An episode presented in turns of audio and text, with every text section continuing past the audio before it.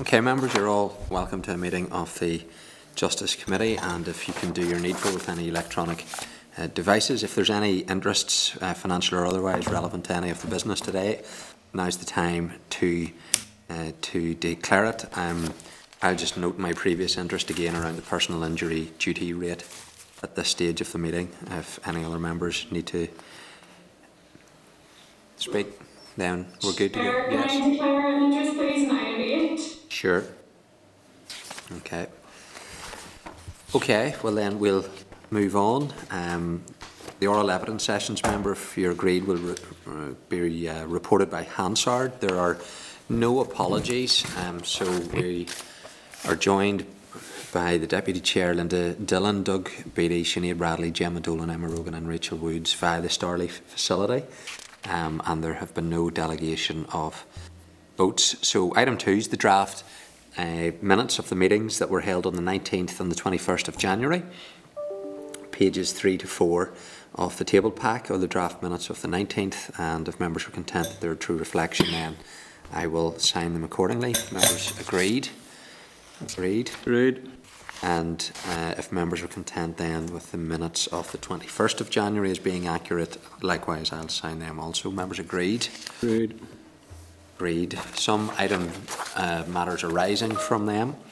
The uh, Committee for Finance letter dated the 22nd of January. The Committee for Finance has written to all the statutory committees advising of its intention to coordinate responses from statutory committees on the draft budget 21-22 and has requested responses by the 12th of February. Now, it is for each um, committee to determine what it wishes to examine in relation to the budget. The Finance Committee has provided some suggested lines of scrutiny um, which uh, will be helpful. Officials are going to be attending the meeting next week and they will provide an oral briefing on the draft budget settlement uh, for the Department of Justice. As agreed at last week's meeting, the views of the Department's eight non-departmental public bodies on the likely implications, potential pressures uh, arising from the budget uh, and the views of the Police and the Policing Board on the PSNI budget allocations have been requested um, and uh, we should receive them on the 3rd of February in advance of our meeting next week.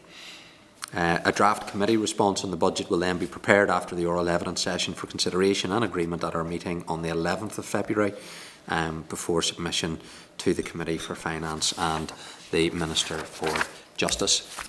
Another item uh, under matters arising, the Committee for Finance has forwarded a copy of correspondence that it has sent to the Executive Office seeking clarity on the level of funding for set-up costs and uh, or the actual payments to victims that is required for the Troubles Permanent Disablement Payment Scheme um, and what has been sought for the 21-22 year. Um, members may wish to discuss this matter with the Department of Justice officials during next week's oral evidence session at uh, next week's meeting. So uh, members are asked just um, if we ask the Committee for Finance to provide the committee with a copy of the response from the Executive Office whenever that becomes available. Can I raise something, Chair, on that point? Yes, Paul. I was on the Finance Committee, as was Jemma yesterday, uh, when we spoke to officials, uh, finance officials, uh, and it seems to be a case that the Finance Minister is going to go through what would be classed as a, an informal monitoring round to try and spend this money that's been carried over before it has to go back to the Treasury. The question I posed was, surely if either Executive Office or Justice Department, whoever is leading on this uh, pension scheme, surely if we're at a point where there's money going to be handed back to the Treasury, uh, it becomes Treasury money. And if it becomes Treasury money, why then, before we would hand that over, could we not use that money to fund the pension scheme? Now, I know there's a principled political argument as to who should fund it, and I agree that it should be the Majesty's government. But in saying that, if it's Treasury money that we are handing back, surely then, rather than just handing back what could be up to 200, anything between 200 and 400 million, surely that would go some way to financing and furnishing the pensioners, or the, the pension scheme. It won't be at all by the sounds of things, but it will certainly be a good percentage of it. And then argue the principled political argument as to who then fits the bill, fits the bill with regards to the rest of the money. and I, I believe then that would be Her Majesty's government. And, and I think why, why I'm raising it now and not waiting to next week is because if that informal monitoring round is taking place at the minute with the Finance Minister speaking to all the departments, really I think we should be asking the Justice Department to get their head around what a bid of that magnitude would look like and how they could actually get it on the ground to make it legal holding some of that money back this year to get it into our system without saying we need it for this and then not being able to administer it or have the capacity to spend it and then it would have to go back to Treasury anyway. So I think it's something that we should be pushing on to the department now, uh, sooner rather than later, to make sure that that the pension scheme is still very much in our minds. Thank you. Okay, well, I'm, I'm not sure of what processes there could be to kind of identify a quantum of money uh, to seek to almost put it in like a trust fund or something to draw down whenever then it would become necessary. I, I- I don't really know what the accounting rules and all of that would be, but I'm happy if the, the committee's content that we would um, write to the department, um, just in addition then to the Committee for Finance, you know, asking what consideration is the Department of Justice given to trying to identify a way to secure funding for future pressures, and that could relate to this, for example. Um, so if, if, if members are content, we could ask that general question then of the Department of Justice around this issue. Thank you. Okay. Then item three, um, on matters arising, the department has provided a response to the queries raised during the briefing on the January monitoring round position and the budget 21-22 in December, along with a copy of the monitoring round template submitted to the Department of Finance. The information can be found at pages 6 to 30 of the table pack. The department has also advised that in response to a request from the Department of Finance for further bids for COVID-19 funding, it has put down a marker for potential costs relating to the Northern Ireland Courts and Tribunal Service. Other costs, such as a potential increase in police overtime costs, are being kept under review, but a bid is not required for this at this time. So members may wish to explore some of these issues further during the budget briefing session next week. Okay, so if members are happy, we'll move on to the first oral evidence session that we're having, item four.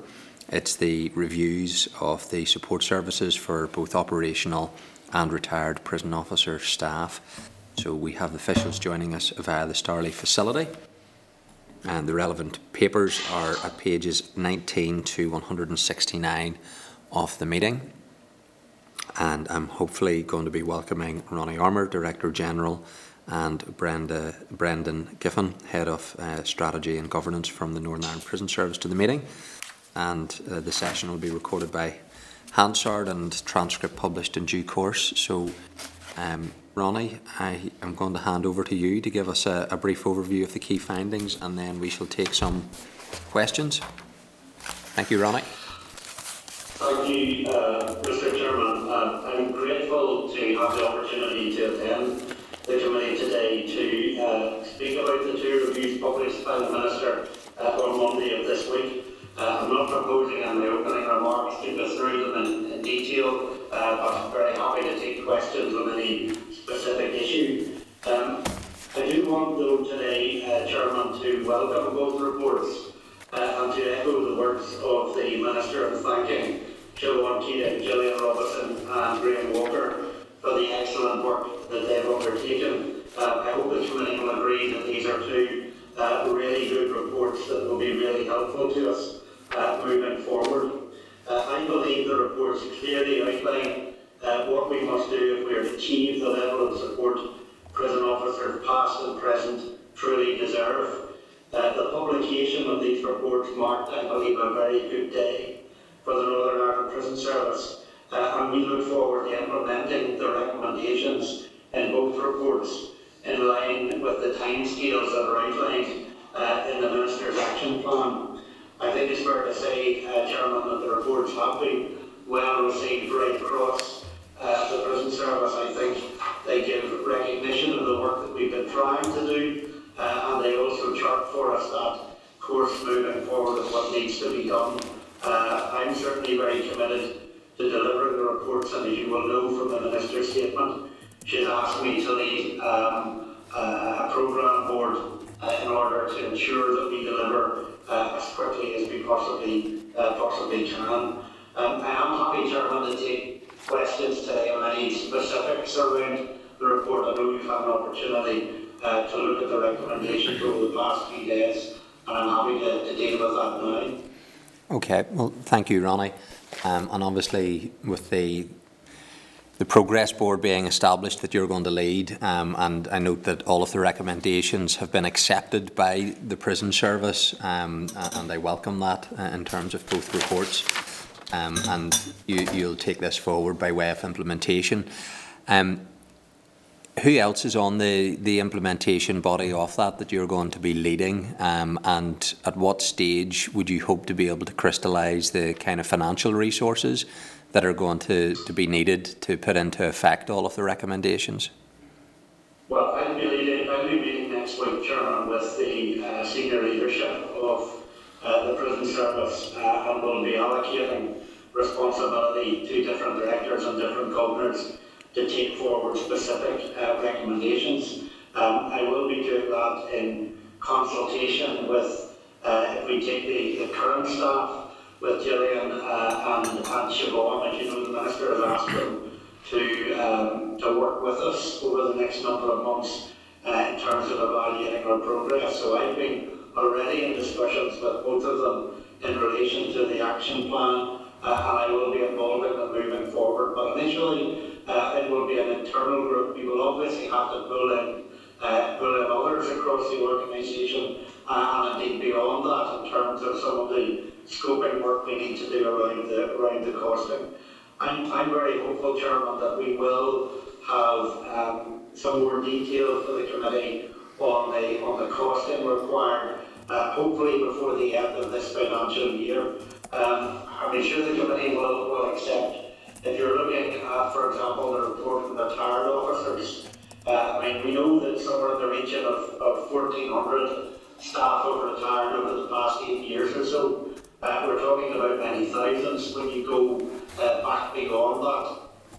So it is very difficult for us at this point to, to scope the scale uh, of, of what's going to be involved, particularly in providing uh, the, the service and Graham has recommended for the retired staff.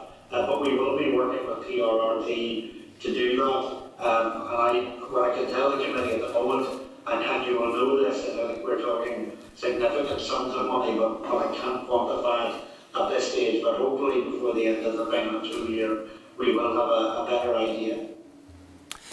And was there was there any of the, the findings, Ronnie, that um, surprised you? You know, obviously I've, I've had a chance to look through some of it, and it you know it, it speaks to areas where there needs to be changes and improvements. You know, from your perspective, was there anything in that that caused you concern? You know, that hadn't been identified before, and that recommendations are now being made that need to change. No, no, I think, uh, Chairman, there's nothing in the report that, that jumped out at me uh, as, a, as a particular surprise. I mean, I think we, we have all known, um, senior leadership within the organisation, the Justice Minister and the committee, we've all known uh, that, that there is work to be, work to be done here. We have, over the past uh, three years, been trying to make progress uh, around our Prisons 2020 wellbeing work, and I'm, I'm grateful that the report highlights that and, and does give us credit for that.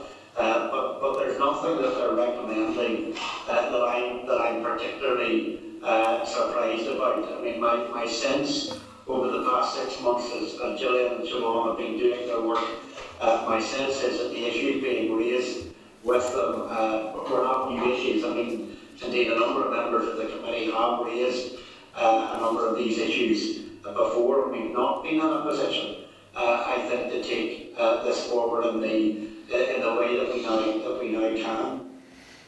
Yeah, and that's, I suppose, I made that comment in the assembly that we, at least we now have a baseline, and, and that's something that we can measure against uh, by way of the improvements that need to be made. So, you know, I do welcome these reports. I think it, it identifies issues now, which will be very helpful because you first need to identify things to seek to change them, and then have the structures to, to hold people to account for all of that. And I do welcome the comments that have been made about you know the prison service your team wanting to do this in a very open, transparent way, and it's it's about trying to to get the best way forward as opposed to being defensive, maybe of um, things that should have been different in the past. So, in that spirit, I do welcome the efforts that are being made.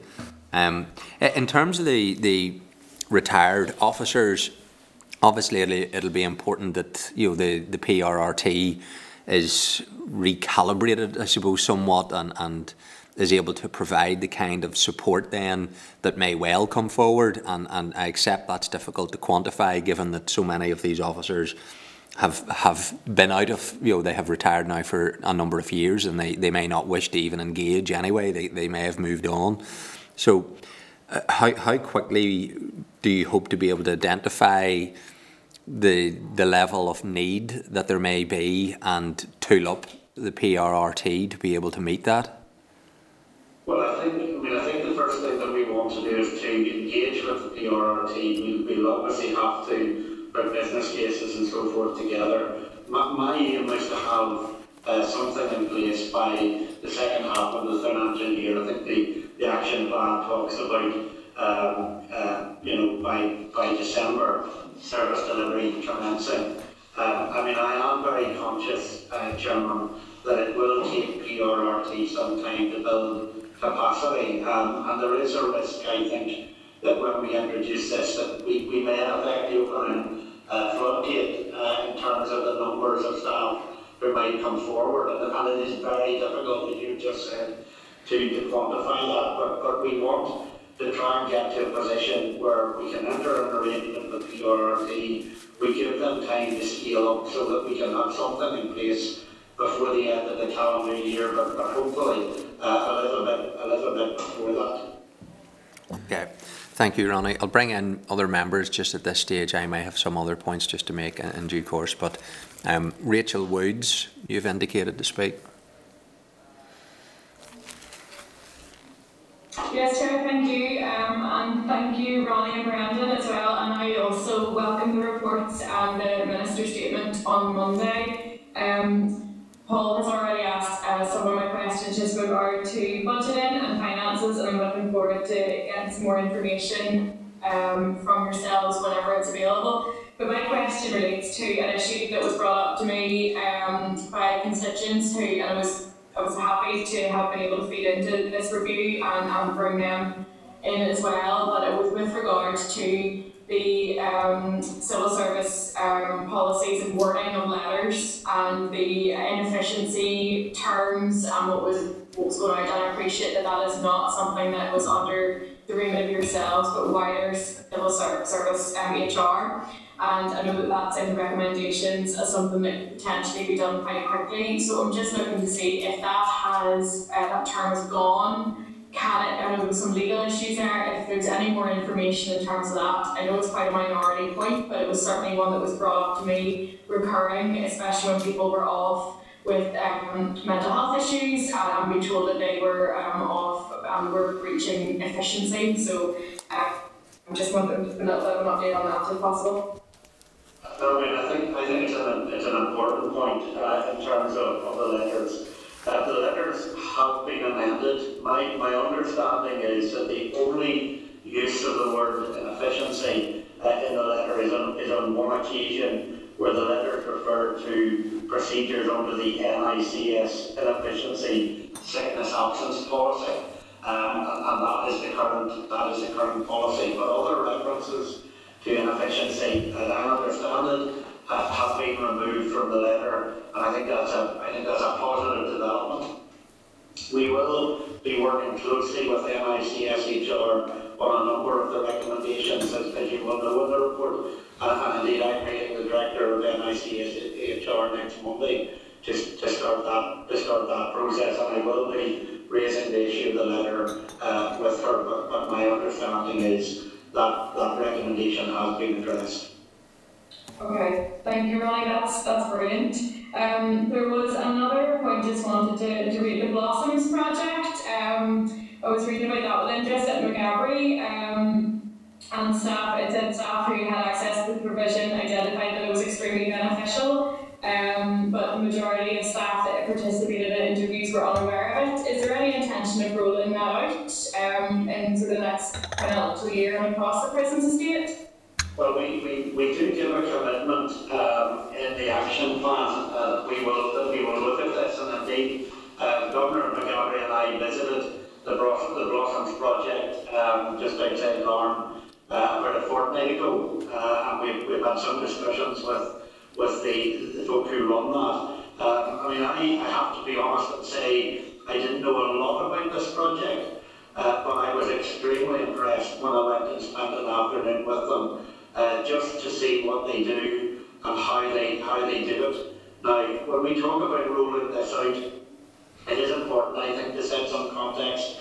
Uh, the, program can take up to 14 people at a time, um, and, it, and it meets a half day a week for a period of, of eight weeks. So, you know, if we want to, to look at rolling this out, and I'm very confident we'll be able to do that, um, you know, the numbers that will go through won't be huge uh, per year, uh, but what Maghaberry have been doing in their pilot is they've been focusing it on, on the greatest need, and that's what I think we would want to do moving forward. But, but certainly an excellent project, well, well worth going to, to see and, and spending time with the folk who. Thank you, Ronnie, and I look forward to finally getting to Maghaberry. I know we've had a number of false dawns because of COVID, um, but certainly that. That's it. That's it from, from me, um, Chair. Thank you, and yeah, just want to um, welcome you both of these reports. I think they're very good and very timely. Okay, thank you, thank you, Rachel. Um, Gordon Dunne? Thanks, Chair, and thanks, Ronnie and Bren, for your presentation. Just on the six absence, uh, something that was discussed briefly in the Chamber, I understand it's around £3 million pounds a year to cover sick options in the past three years. Um, the Minister mentioned about the initiative Spend to Save. Uh, obviously, we, we welcome that and we want to see investment in in new processes and support for, for prison officers and for all staff working in the prisons. How do you think that that will help to address the, the major issue there is in relation to, to sick absence? When we, Well, well, I think, um, uh, Mr. Dunne, what, what these reports, uh, and the one for serving staff is about in particular, is trying to intervene early to give better support to staff to prevent uh, sick absence where we, where we can. Uh, we have been trying to do that through the Prisons Well programme, as the report indicates, over the past uh, couple of years, and we, and we have seen uh, our sick absence rates uh, fall a little bit. Now, you were looking at the average number of days that an officer or officers were taking off in 2015, it would have been sitting at just over 21, whereas in the, in the, past year, uh, that came down to 18.7. Now, you know, I know 18.7 is still too high and still a major challenge for us, but, but I think there is indeed there is evidence that we're starting to make some headway with this. And, and my hope is that as we implement this report, we put even better support mechanisms in place for staff, that, that we can make further inroads into addressing uh, the absence um, issue that, that you're referring to. yeah, obviously, um, looking at, at at that table, table seven one, uh, the absence rate is higher than any other government department. There, you know, there's a compa- comparison right across, and we appreciate that there are, are reasons for that, but I think it's important that more is done to try and, address these issues because uh, we understand your, your staff figures there are about 1,262, is that right, Ronnie? Um, yes, I mean, the, the current, uh, if the up-to-date staffing figures, uh, Chairman, our operational staffing level is 1,320 for operational grades, and we have administrative and support staff in addition to that. So 1,320, our full-time equivalent at the moment is 1,292. So we're sitting about 28 staff short of our, of our operational, uh, our operational target level. Okay. And obviously, uh, um, as a result of this sick absence, um, there obviously needs to be overtime or, or additional staff brought in to cover. How is that covered, Ronnie, in relation to the day-to-day management of the prison? Well, when, when well, you're, you're right in, in, in saying that if you're at your complement, and we're not very far away from it, um, you know, overtime is not something that you would be expecting to, re- to rely on. However, you know, where you have staff absence due to sickness, then obviously we have to cover those gaps and we would use overtime to do that. Um, we have been using over the past year very significant amounts of overtime um, because we've been dealing, as you know, with the, the COVID pandemic. Uh, we have every prisoner in single cell accommodation, uh, which means that our footprint in each of the prisons is greater than it would have been this time last year. We obviously have to, to staff that as well, so we've been using overtime uh, to do to do that. Um, so each, you know, each governor will have an overtime allowance per month. Um, over the pandemic, I've been them additional hours uh, to cover the pressures of, of COVID. But that, that in practice, uh, Mr. Dunne, is how, is how it works. Yes, so there obviously is considerable overtime. That in itself puts stress on, on staff as well, if they're continually having to work overtime, long hours and work weekends. Is that an issue that you're concerned about? Well, it's not, it's not been an issue that has been, uh, been raised with me, but, but I absolutely uh, agree with the point you're making. You know, where staff are having to work uh, additional hours and, and lengthy hours, then yes, it would certainly add to, I suppose, the tiredness levels. Um, we, we haven't had any issue, I have to say, over the past 12 months or, or well beyond that in getting volunteers and people work overtime on a voluntary basis. It's not it's not compulsory, uh, and we haven't had issues getting staff to volunteer. In fact, our, our staff have been exceptionally good over the COVID period in, in stepping forward uh, and, and, and doing some extra hours for us uh, right, ac- right across the service. Okay, thanks for that. Thanks, Ronnie. Thanks, Chair. Thank you, Gordon. Um, Doug Beattie and then Linda Dillon, and then and I can see Jemma, Emma, Sinead, so I'll, I'll try to get you all in. But um, Doug Beattie in the first instance.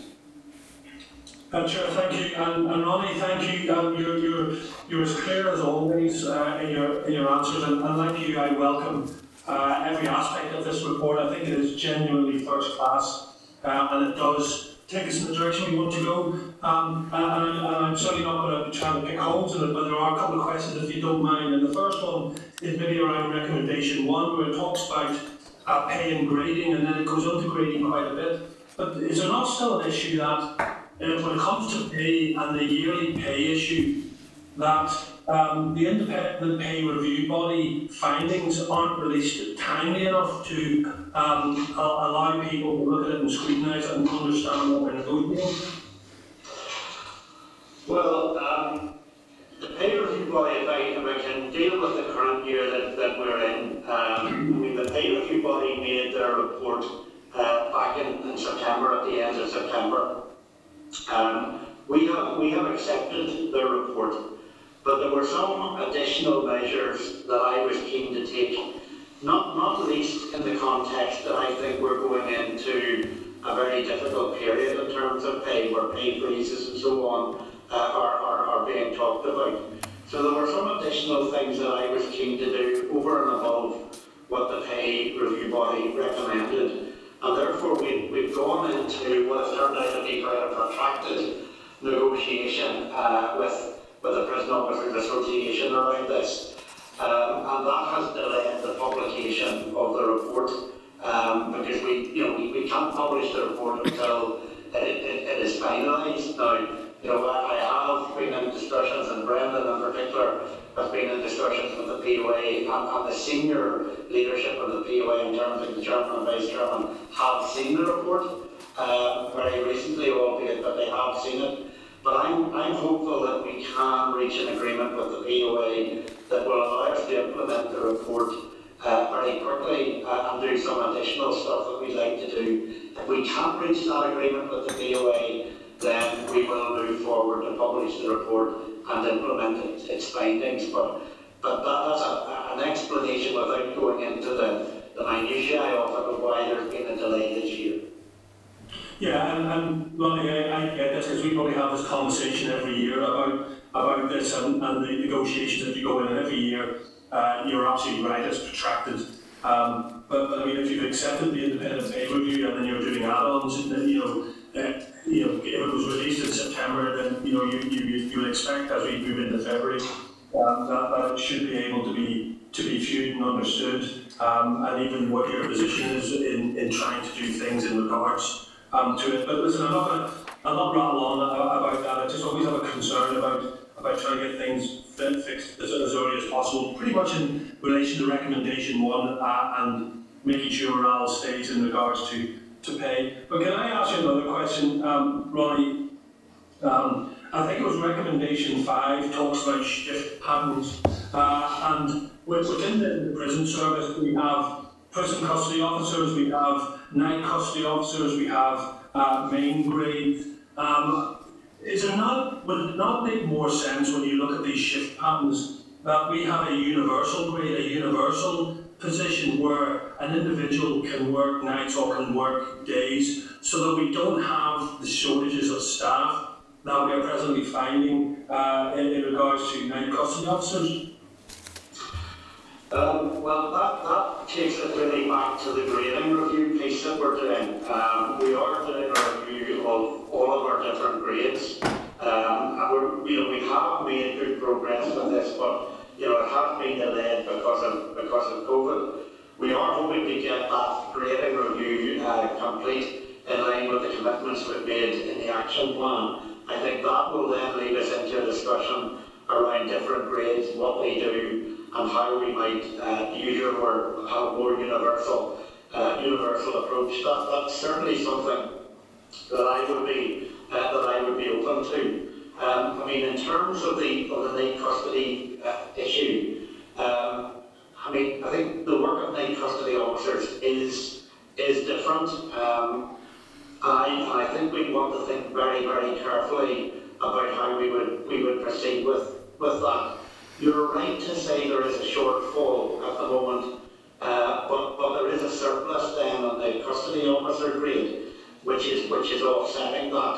Um, I mean, in terms of night custody officers, there, there's an additional 16 have been deployed this week, uh, and a further class um, will be coming into the college at the end of March. So, you know, we are we are closing that gap, which at the moment is about we're around 30 short overall, but we are closing that gap, and I'd be very confident we have that gap closed uh, before the summer before the summer of this year.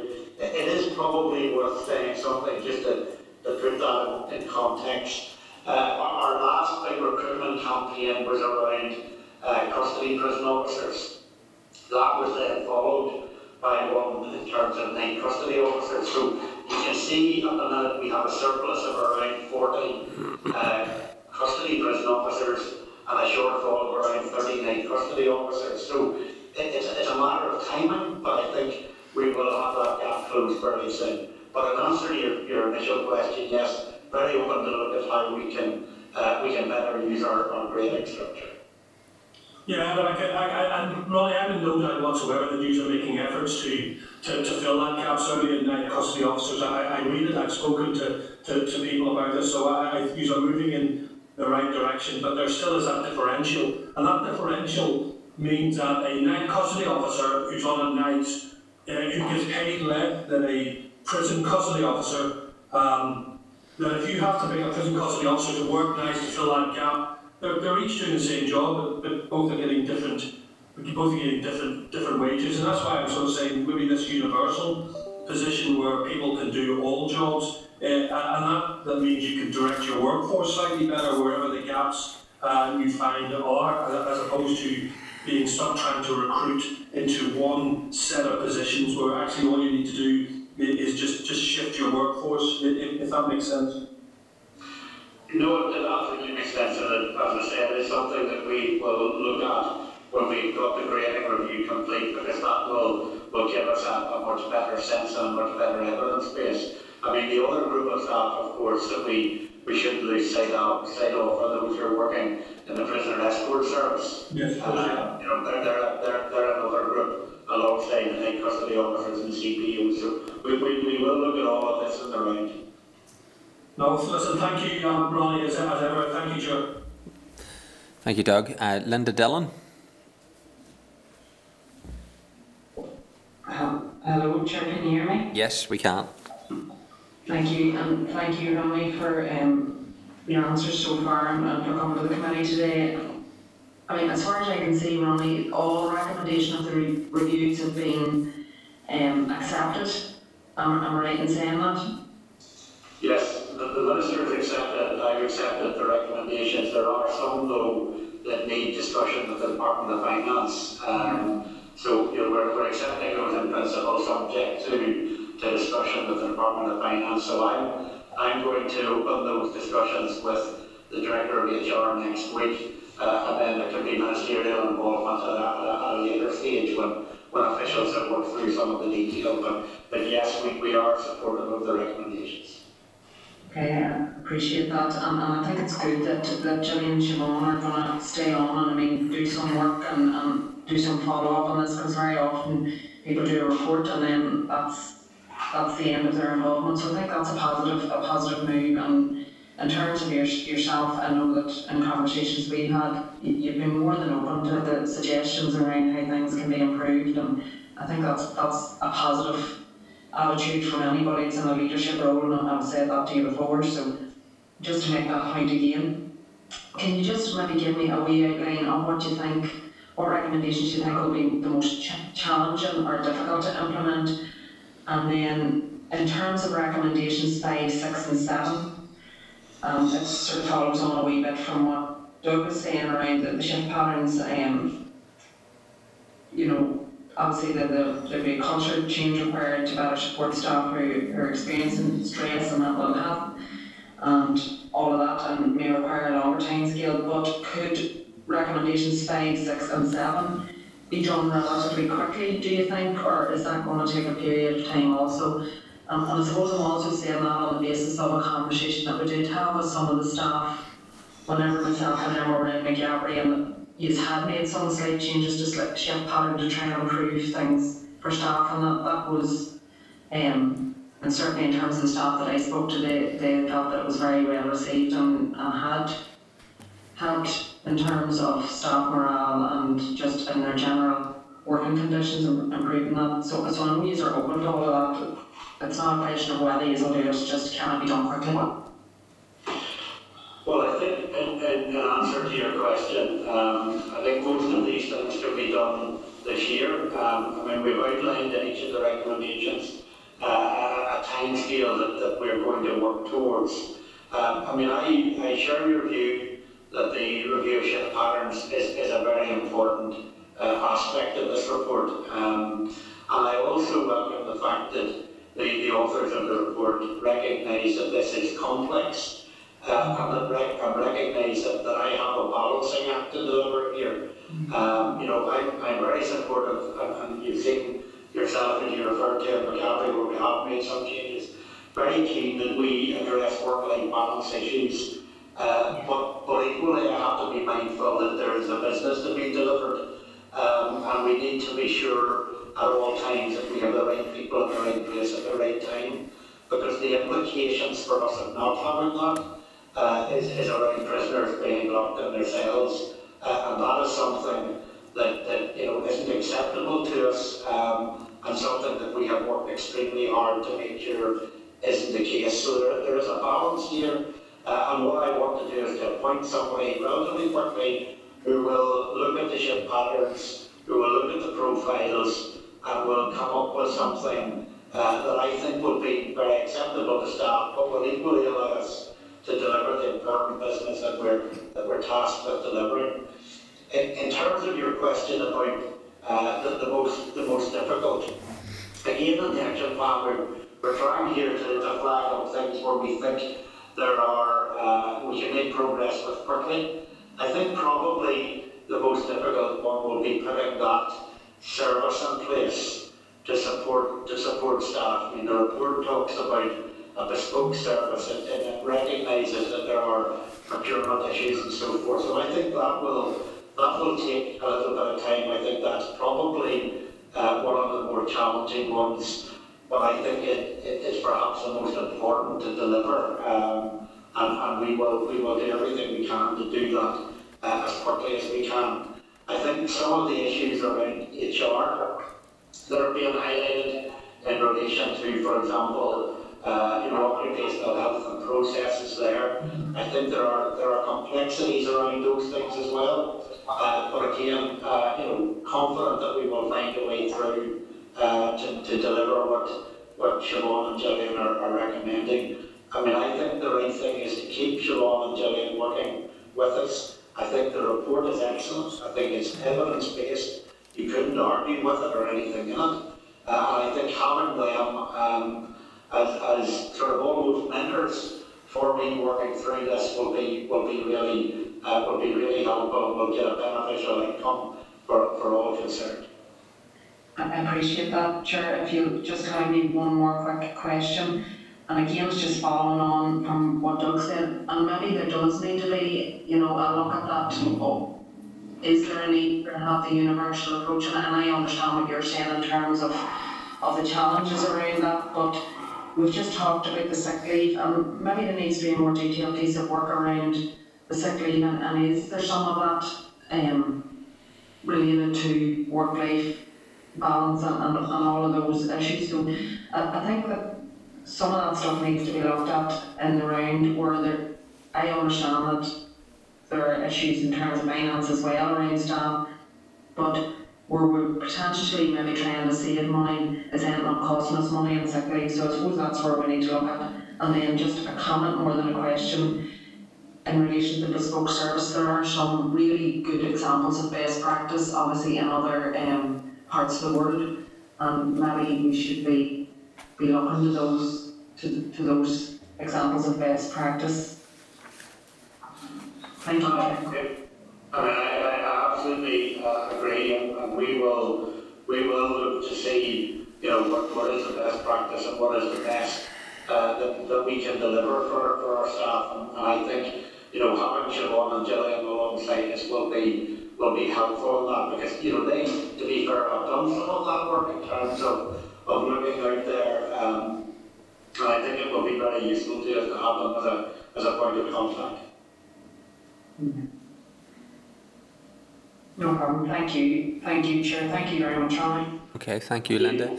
Uh, Sinead Bradley.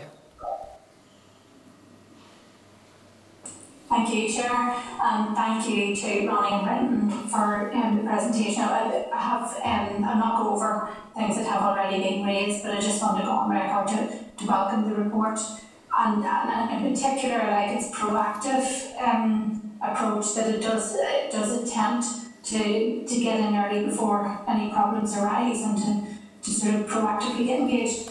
But, and also, I I think the action plan does fairly reflect um, not just adoption of the recommendations, but a, a real, you know, dated attempt at trying to timeline this out, which is always very reassuring because I think sometimes as committee, they're the types of um, pieces of information we find ourselves trying to chase. So in terms of them, um, and, and again, I would also be on record um, my thanks to Gillian and Siobhan and the fact that they will be um, retaining, you know, their, their handprint on this and following it as it monitors through. But in terms of them reporting back to the committee, because there are such succinct um, timelines, I just wonder what the mechanism then would be, Ronnie, because it is it's very good we have an opportunity to speak so directly to you on this. And will there be an opportunity for us to monitor progress as and when it, it happens and is recorded?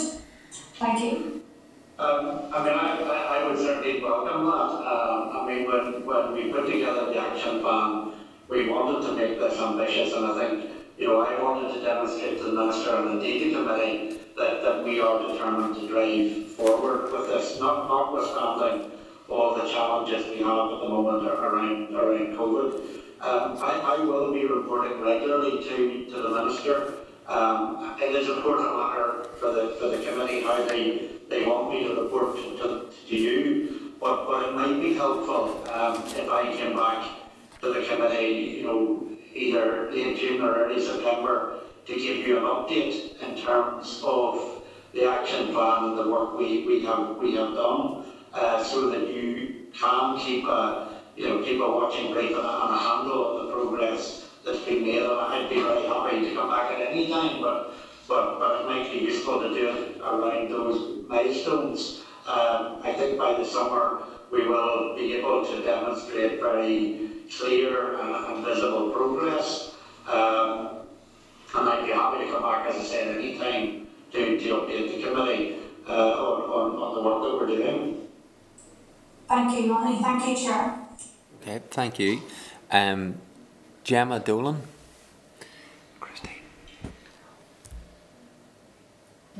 Christine, there's only one more after Jemma, if you want to let the department know. Um, if uh, the broadcasting can bring in Jemma Dolan for me, thank you. Okay, Jemma, that's you now. Thanks, Chair. Thanks very much. Thanks, Ronnie. I just have one question, and it's just um, currently, as it stands, are there any training programs or personal development programs for the staff in the prison service, or will this be a totally new approach for the service and for the staff? Well, we, we do have our own uh, training department at, at the Prison Service College. Uh, we, we, we, we have a lot of mandatory training that we have to do, uh, and that's carried out by our, our, our excellent tutors at the, at the college. We also do recruit training for new people coming in, uh, and we do training for, for different for different grades of staff in, in different areas. It could be in mental health or in a range of in a range of different things. So what we're saying in the report is that the training that's recommended here, you know, some of that we're, we're, we're doing, some of it we need to do, but, but we want to put that all together as a package uh, in terms of our, of our training, of our training provision. Yeah, no, that's great. No, I'm just wondering, you know, in case it was new, would it be a culture shock and would there be negative kickback? But if it's if it's already more or less in place, then it should be fine. That's it. But that's that's all my questions, Chair. Thank you. I think staff will welcome the training, and I Yeah. don't think there'll be any resistance to that at all. Yeah, thank you. Okay, thank you, Jemma. Uh, Emma Rogan. Thanks, Chair. Um, hi, Ronnie. Um, hope you're well. Um, in the review, um, it recommended recommendation 2B. It's interesting. It recommends that interviews are not solely based on competency and should be situational based as well. but the test areas of resilience and attitude and self care. Has there been any sort of thought given to how that would look or how that would work? You know, would it be along the lines of I, I was thinking it's very simplistic in my own head that it would be if you apply for a job, you get an aptitude test. Would this be like an attitude to these, how you would react to these stressful situations? Because as you know, when we were in um, Maghaberry um, a few months back, myself and Linda, we met with some of the staff, and, and to be to be frank, it opened my eyes to the situations that they have to deal with. You know, it's not just a case of locking up prisoners and turning the key and that's it. You know, they have a current responsibility in there. They have to rehabilitate. They have to reintegrate the prisoners back into society. Without that th- those types of staff, that wouldn't happen. Um, yeah, um, recently we have ran promotion boards to senior officer. As part of that, we brought in a situational judgment test as part of that process.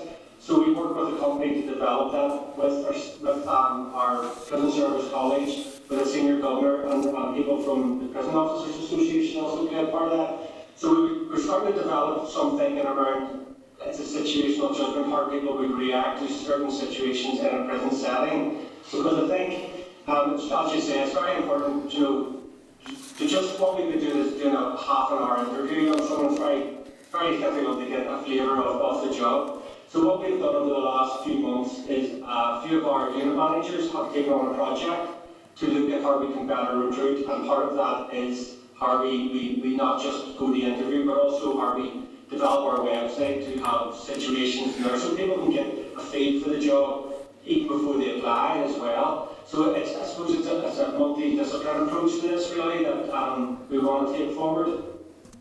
That's great, 'cause that leads me on to my, my second question. Um, I suppose it's more a comment than it's about that. Um, the recruitment, you know, it's, it's trying to uh, attract the people to the job. You know, stereotypically, the people that I see on your in your in your prison in Maghaberry are not what I stereotypically would, would have thought a prison officer was. There was, you know, it, there was ranges of people of all different walks of life, but when you think of prison officer and if the job advertisement, it's how we attract those people from all sections of the community to, to think that actually that is a job role that I could do, and how do we attract those that are miss, uh, un, un, un, underrepresented within the service to that um, to that role.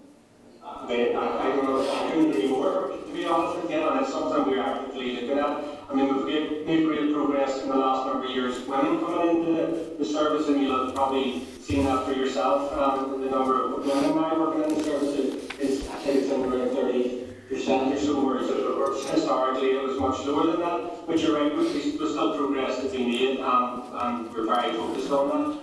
Uh, I mean, I, I mean, I agree with you uh, as, as well, Emma. Uh, I mean, I've, I've been open with this committee in the past and said we do have a, an issue in, in attracting uh, staff from really across the community, uh, and we, for our part, are very keen to address that. Um, you know, we, we have our prisons unlocked programme, for example, that we're very keen to take out to, to, to schools and universities and into the community. Now, we're limited at the minute what we can do because of the, because of the ongoing pandemic. But, but we are very keen uh, to reach into all communities uh, to give a very clear understanding to, to people right across um, right across the country what the role of a prison officer is. And you know, I, I think for far too long people in society have this view that prison officers simply swing keys and, and lock doors. Uh, and I think you, you have highlighted uh, very well for us that there is much more to that job, and I, and I do see it um, as, as part of a, of a caring profession. Um, because yes, we do have to hold people securely and safely uh, if they're sent to us by the courts, but, but there is a great opportunity in prisons to do so much more with people uh, around their rehabilitation and around seeking to reduce the likelihood of them reoffending when they leave. Uh, I think one of the things we've been able to do in the past couple of years, and Programme for Government has been, I think, a very good help to us on this, is to refocus the service around what is our purpose. And our purpose is about supporting and challenging people to change, and it's about reducing the rate of reoffending, which is to the benefit of us, of us all, right across society. And, and it's how we get that message, I think, out into communities to say, you know, you know, a career in the prison service is something that's very worthwhile and it's a job where you can come to and make a real difference because you're dealing with some of the most challenging people in society but also some of the most vulnerable. Um, so, you know, I'm, I'm very keen to work with the committee in, in, in looking at ways as to how we can better reach out uh, into the community to, to attract to attract um, recruits from, from right across. Thanks, Chair, I have no more questions, thank you. Okay, thank you, Emma. Um, okay, Ronnie, that, that concludes the session. So can I thank you for your contributions to this? Obviously, it'll be a, an ongoing piece of work, and I know individual members will no doubt to follow this up. Um, I would be keen that before certainly the summer recess that we could get um, a more formal update. Um, so if we were able to aim for before the end of June for even a written paper um, outlining how the, the action plans and recommendations are being taken forward and implemented, that would be helpful.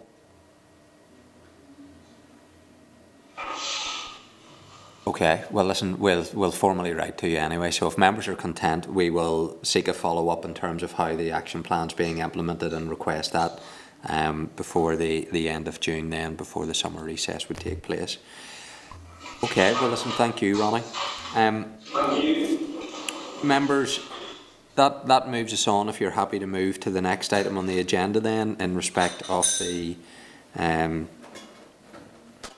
private injury discount issue, the damages return on investment bill and the uh, request for accelerated passage. So as agreed at last week's meeting, the Minister of Justice is attending with officials via the Starleaf facility and to outline her reasons for seeking accelerated passage for the damages bill.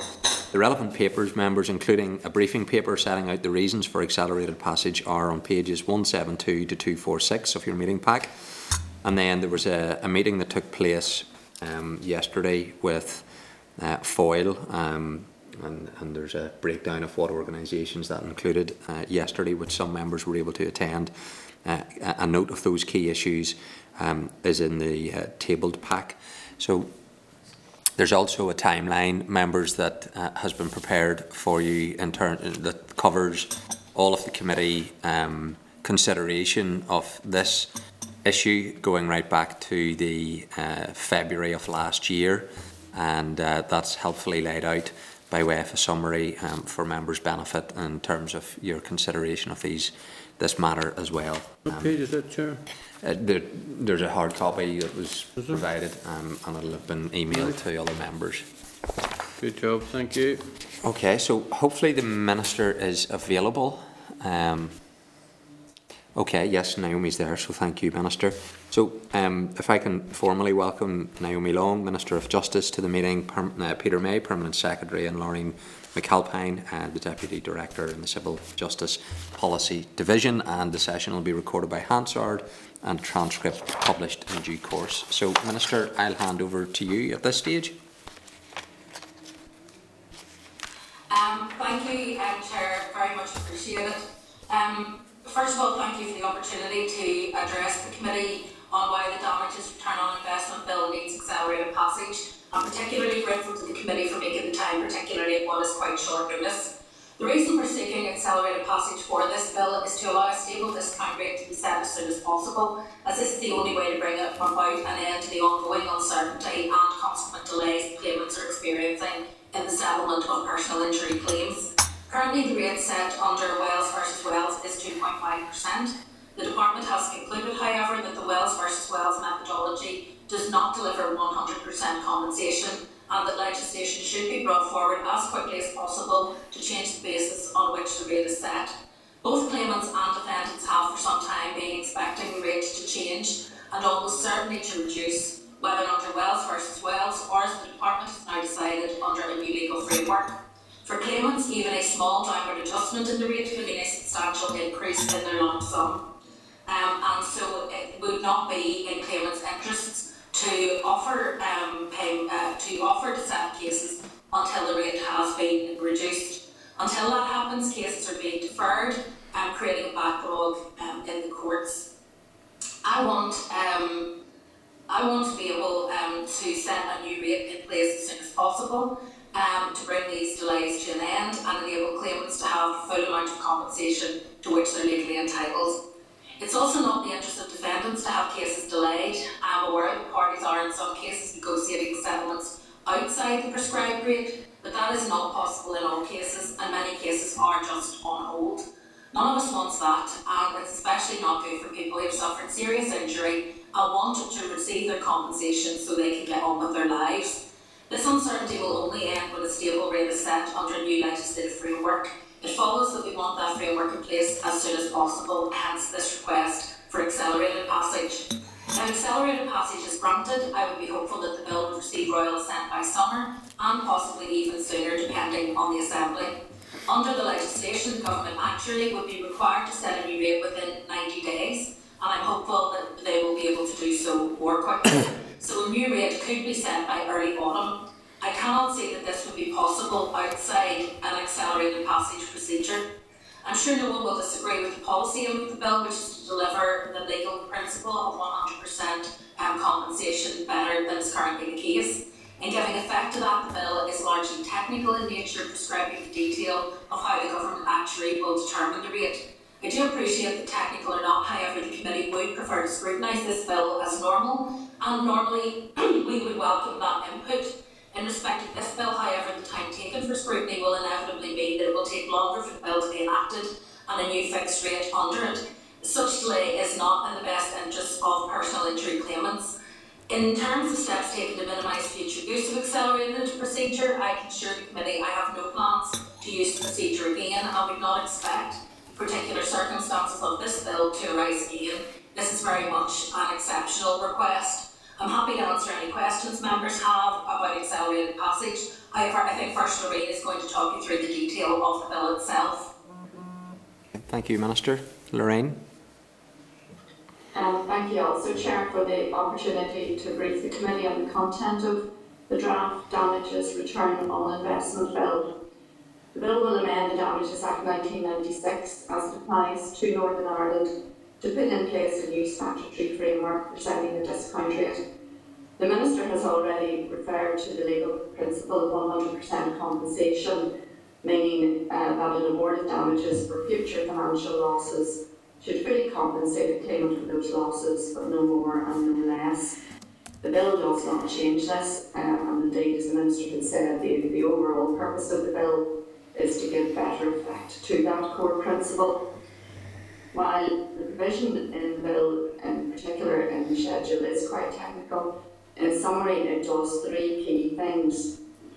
Firstly, it provides for the task of reviewing and determining the discount rate to be carried out by the government actuary. That is in clause one, um, which provides for a new section to be inserted into the 1996 Act.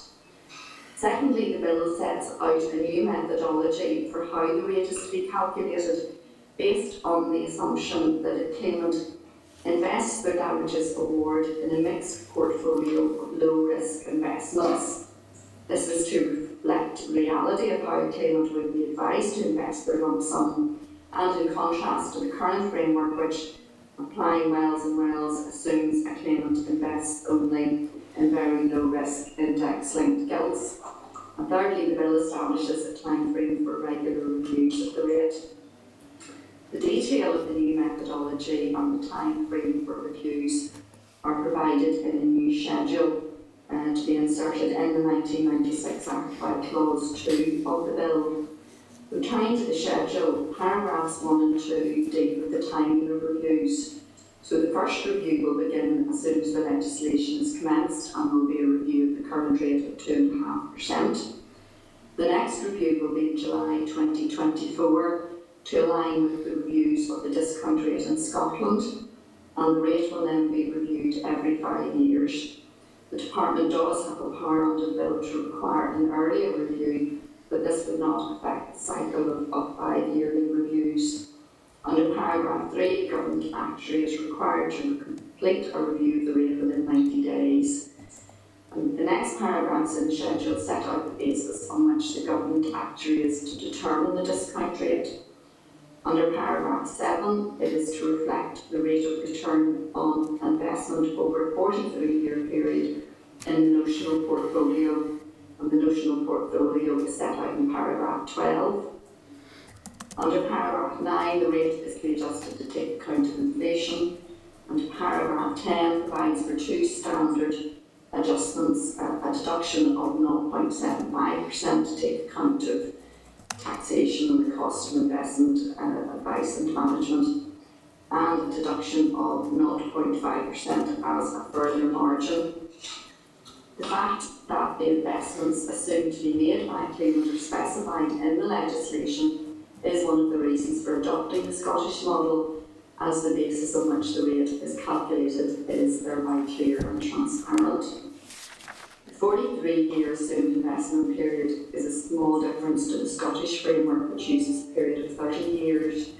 We have opted for the 43 year period on the basis of evidence that this reflects the average period over which personal injury claimants invest. And England and Wales also used a 43 year period. Further margin of 0.5%, to which I referred, is intended to protect against the risk of undercompensation in view of the risk inherent in any investment, however carefully advised. The schedule gives the Department a number of powers to change by secondary legislation the parameters within which the government actuary is to set the rate. So this includes in paragraph 8 uh, power to change the assumed period of investment of 43 years. Paragraph 11 confers the power to change the amount of the standard adjustments. And paragraph 15 confers the power to make changes to the notional portfolio. Any regulations made under these powers are subject to draft affirmative procedure, so will be subject to scrutiny by the Assembly.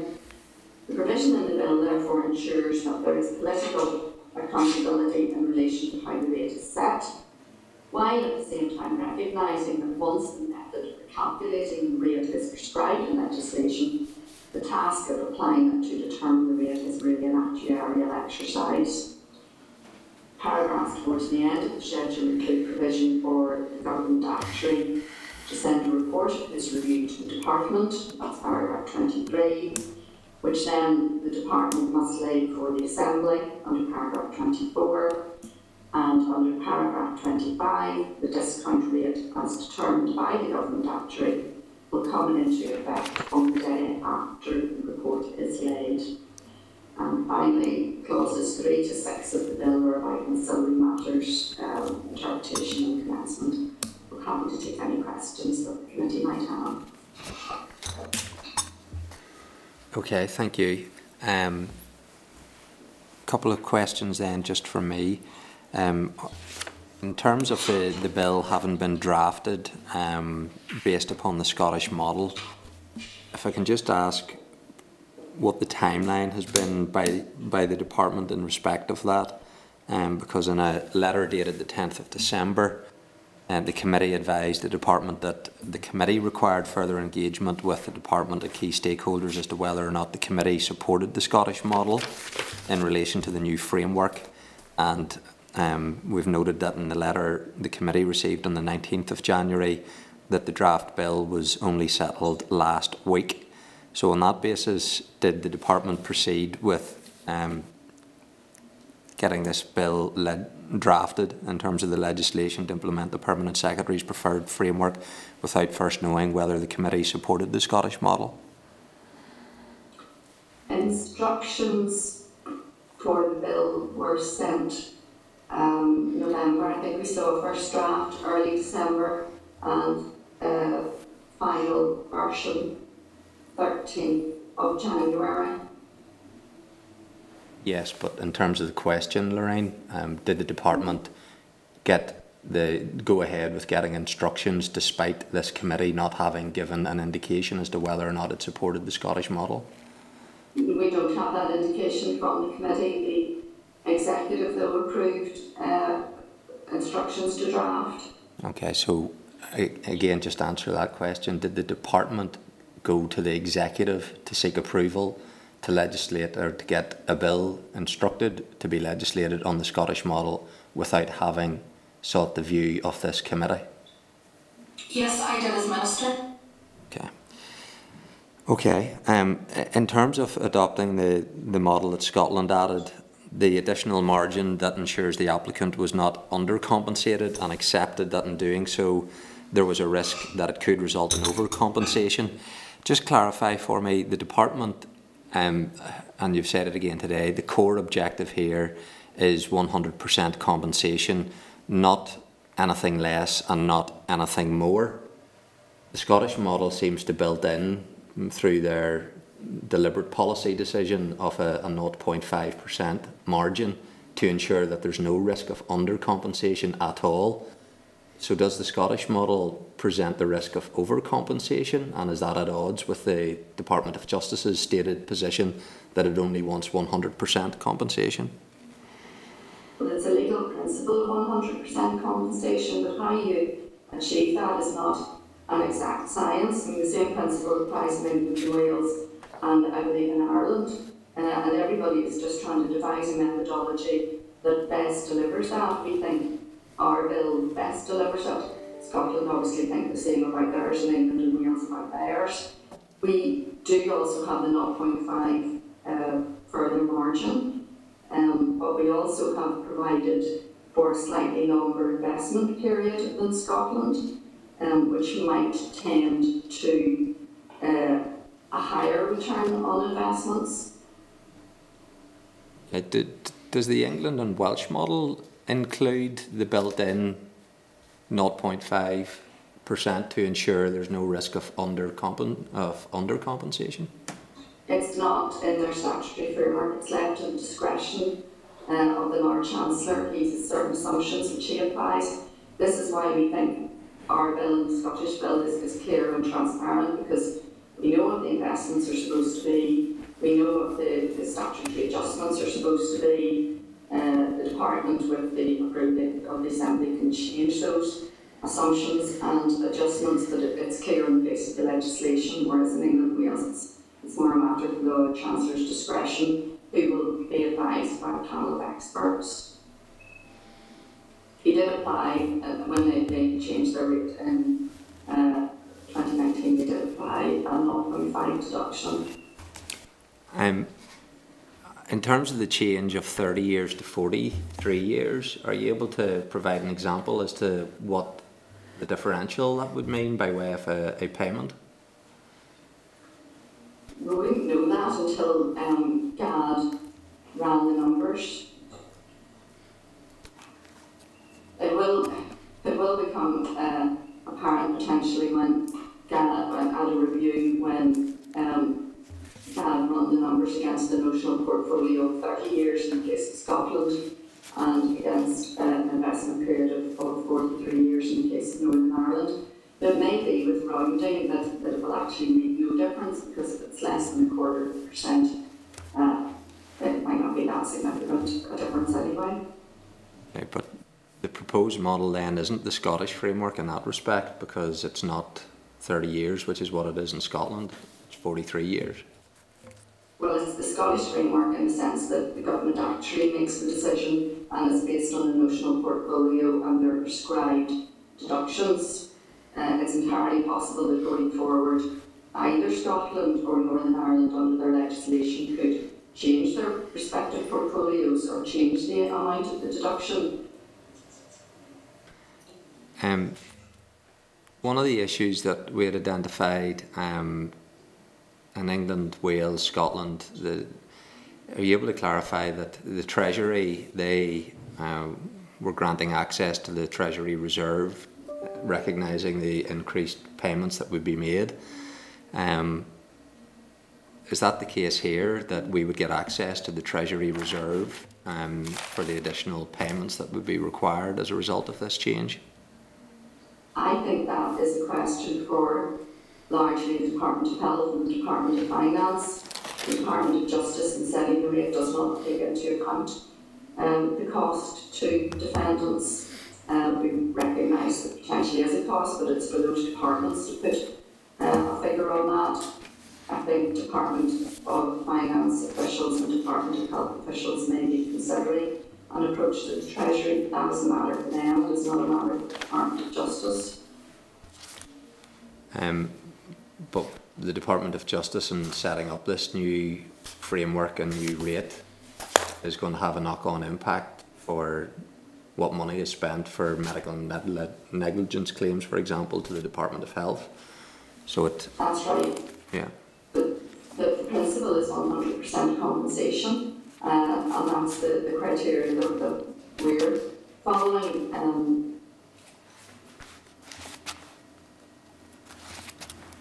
Um, in terms of the removal of the ministerial accountability in the, in the Scottish framework, um, uh, in looking at the draft bill and the schedule, it makes reference that the department, by way of uh, regulation, could then change the, the rate of discount.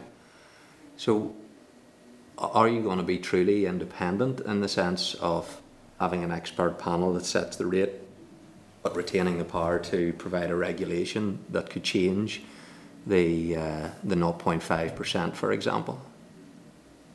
we don't have an expert panel setting the rate. The, the, portfolio is set in the legislation, so it's the government actuary um, that applies that. If it was considered that the portfolio is no longer suitable, well, that's something we would consider alongside advice from um, the government actuary. An impact assessment on the insurance industry in Northern Ireland, um, has that been carried out in terms of these changes and what would be the implications for businesses and consumers? No, it hasn't, because again, the cost of dependence isn't uh, a consideration in setting the rate. It's about securing 100% compensation, and it's not a matter of, well, 100% compensation is going to cost dependents too much, therefore we will give plaintiffs less than 100% compensation. The plaintiffs are entitled to what they're entitled to under the law, uh, which is 100% compensation, and this is just the best way we can devise to deliver that. Okay, I'm going to bring in other members at this point. So, uh, Sinead Bradley, you've indicated to come in.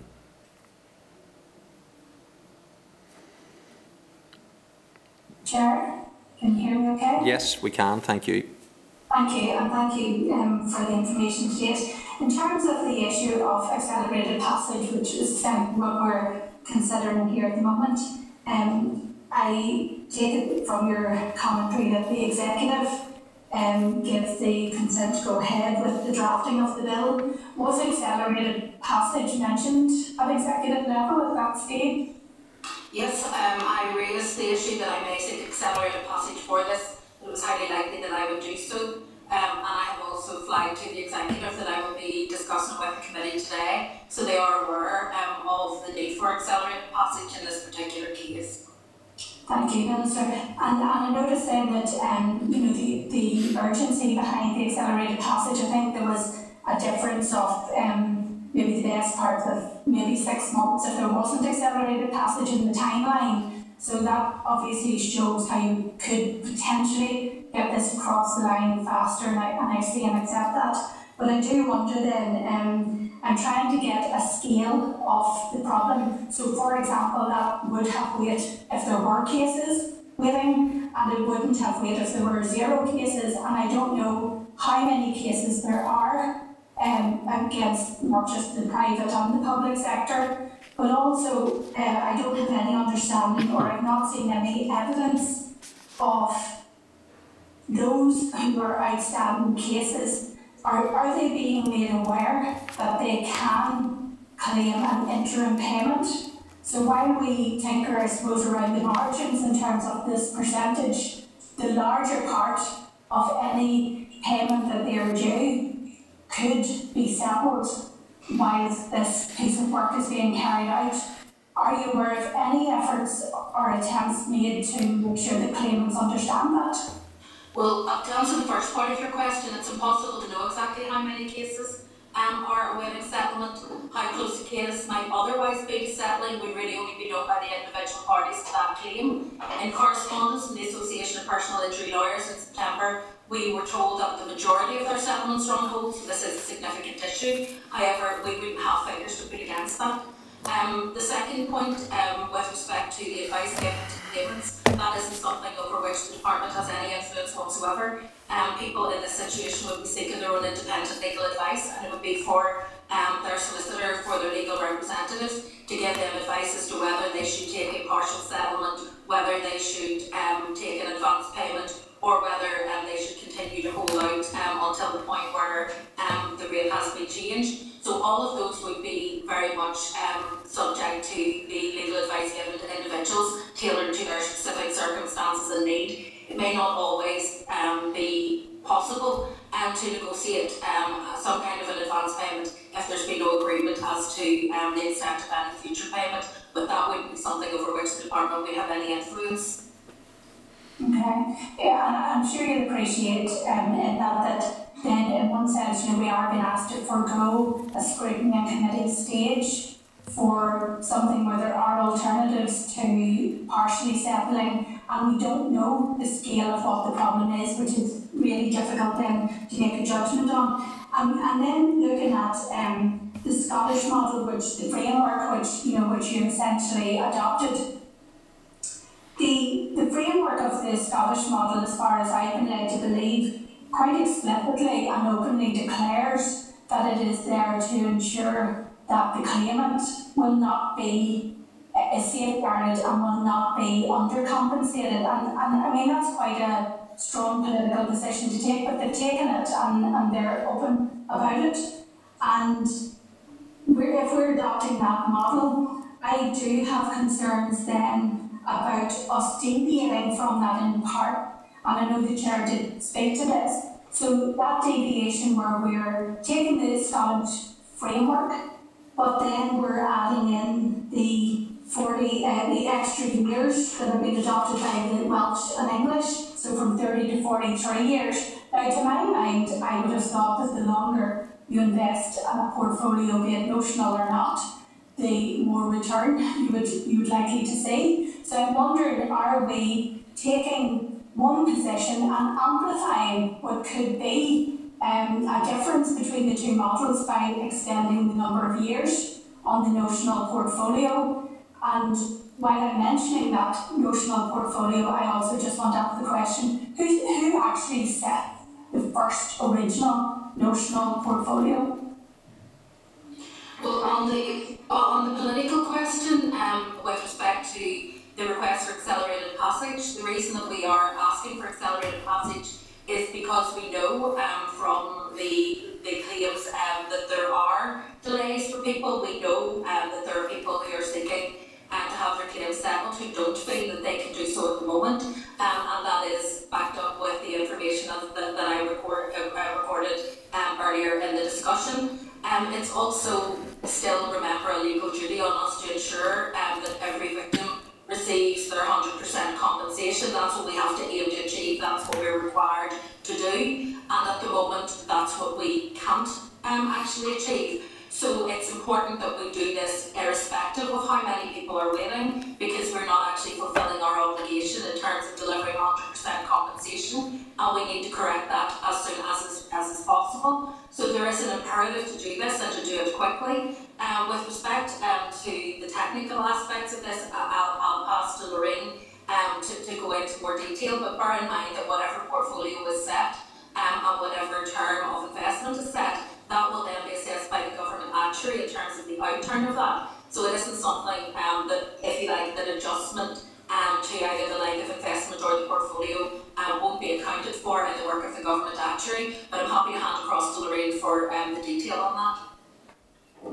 On the forty-three years, we have taken into account that that is in reality, based on evidence from, from MOJ, the, the average length of uh, a personal injury claimant's investment period, so that's evidence-based. I, I don't know uh, where the, the thirty years came from in Scotland.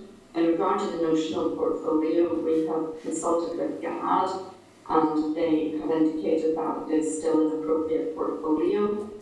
I can't honestly speak to where Scotland um, came up with the portfolio in the first place, but I would expect it was after consultation with GAD, and GAD has certainly indicated to us that it's, it's still currently appropriate. Okay, so, so, so sorry, you are just mirroring exactly the Scottish portfolio, um, but After consultation with GAD. And have you considered then, uh, Lorraine, that, that consideration that, um, the, the extension of the years, so, so without understanding why they've gone for thirty years, may it be that the thirty years, for want of a better word, was to tame the fact that they are leaning into being, um, unapologetically a more claimant-friendly bill, and that the thirty years may be some way of rectifying any or adjusting any overpayment that may happen? Should, is that something we should be investigating? Because the forty-three years might actually amplify um, any correction that was needed, if that is the case, and I don't know that it is. I think both England and Wales and Scotland and Northern Ireland are about hundred percent compensation. It is not about a claimant-friendly bill or a defendant-friendly bill. It is about how do we deliver one hundred percent compensation. And as I said, in practice, the, the thirty-year, forty-three-year period with, with rounding might not actually make any difference um, in practice when GAD comes to run the numbers. We went for forty-three uh, as did England and Wales, because that is, there's an evidence basis for that. Can I just add, um, and Louis might just uh, make sure that I'm, what I'm saying is correct, but my understanding is that in all of Scotland, England and Wales, there is currently the half percent margin applied. The difference is that in Scotland, it is on the face of the legislation, whereas in England, it is for the discretion of the Lord Chancellor. And if at some point the Lord Chancellor chose to change that, he would be able to do so uh, without recourse to the legislature again, whereas our proposal would require any change to that margin or to the notional portfolio to come back in front of uh, the Assembly and to be debated and considered in, in, in that way. So, to some extent, our approach is a more transparent approach, but I don't think that the margin actually makes a difference in practical terms currently, even though the two pieces of legislation say slightly different things. Okay, I appreciate that, and I do appreciate that assurance because it did concern me that, you know, we were sticking to the script in large part, for proposing to, and then deviating with something that could have effect, um, to the overall, and yes, I think ultimately, whilst everybody is aiming at the one hundred percent, that, that's why I was concerned, that in that deviation, we may be doing something that would take us further from the hundred percent, um, which is everybody's target, you know, ultimately from whatever is agreed or decided. But uh, yeah, I'm trying to weigh up, as you can appreciate, the accelerated passage piece is based on the need, the duty to, to ensure that the one hundred percent can be achieved as soon as possible. Um, and that is a duty on the department, and I do appreciate that. Thank you, thank you, Chair. Just, just to clarify, um, whilst the Lord Chancellor had the discretion to use the 0.5, does the Scottish model not have two steps in terms of uh, adding to the percentage? So they have a 0.25 and then the 0.5? Is that where we get the, is that where we get the difference between the the percentage in England and Wales compared to Scotland?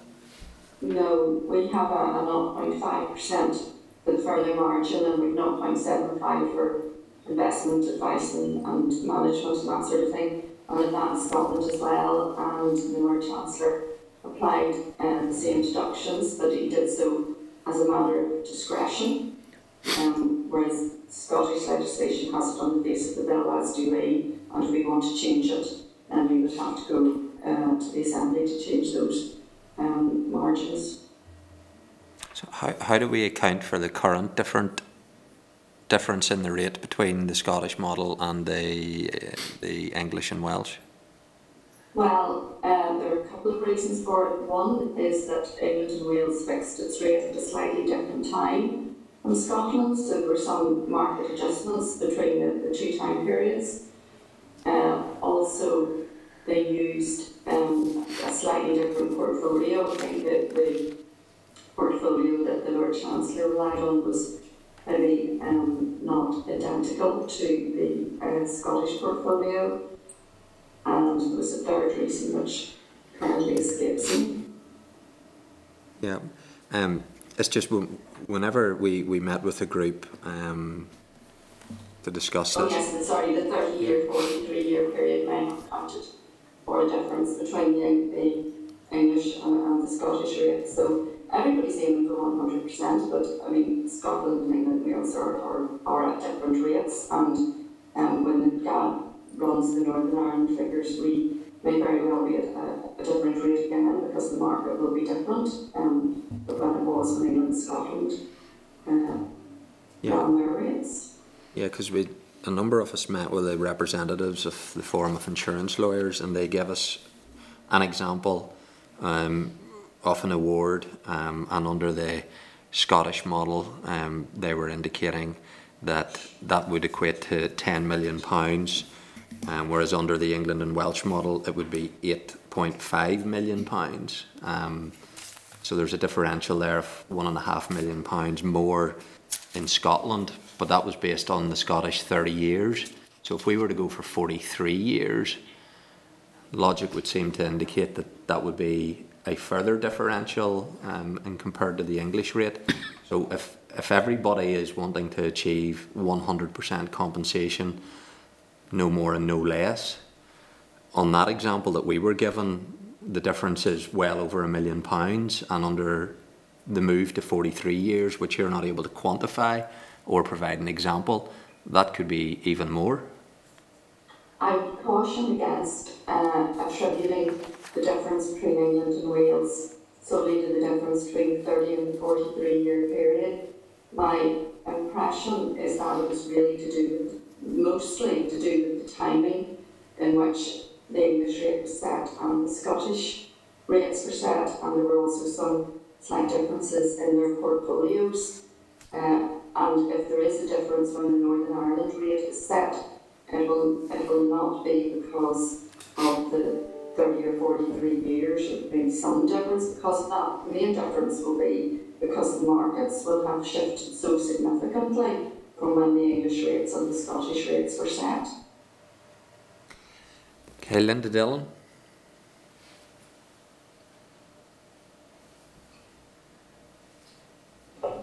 so my chair. Um, thank you, Lorraine, and, and thank you, Minister. And the thought what I, I was going to ask has actually been, been well covered, but to, to be fair, I suppose one of the big concerns for me, and this is probably more than a minister rather than, um, Lorraine, um, is around the accountability and the fact that there is some ministerial responsibility. Uh, And I understand and, and we've, we've obviously got information around that. But can I just check, and excuse my ignorance, but in terms of the government actuary, who are the they, who, who would they be accountable to?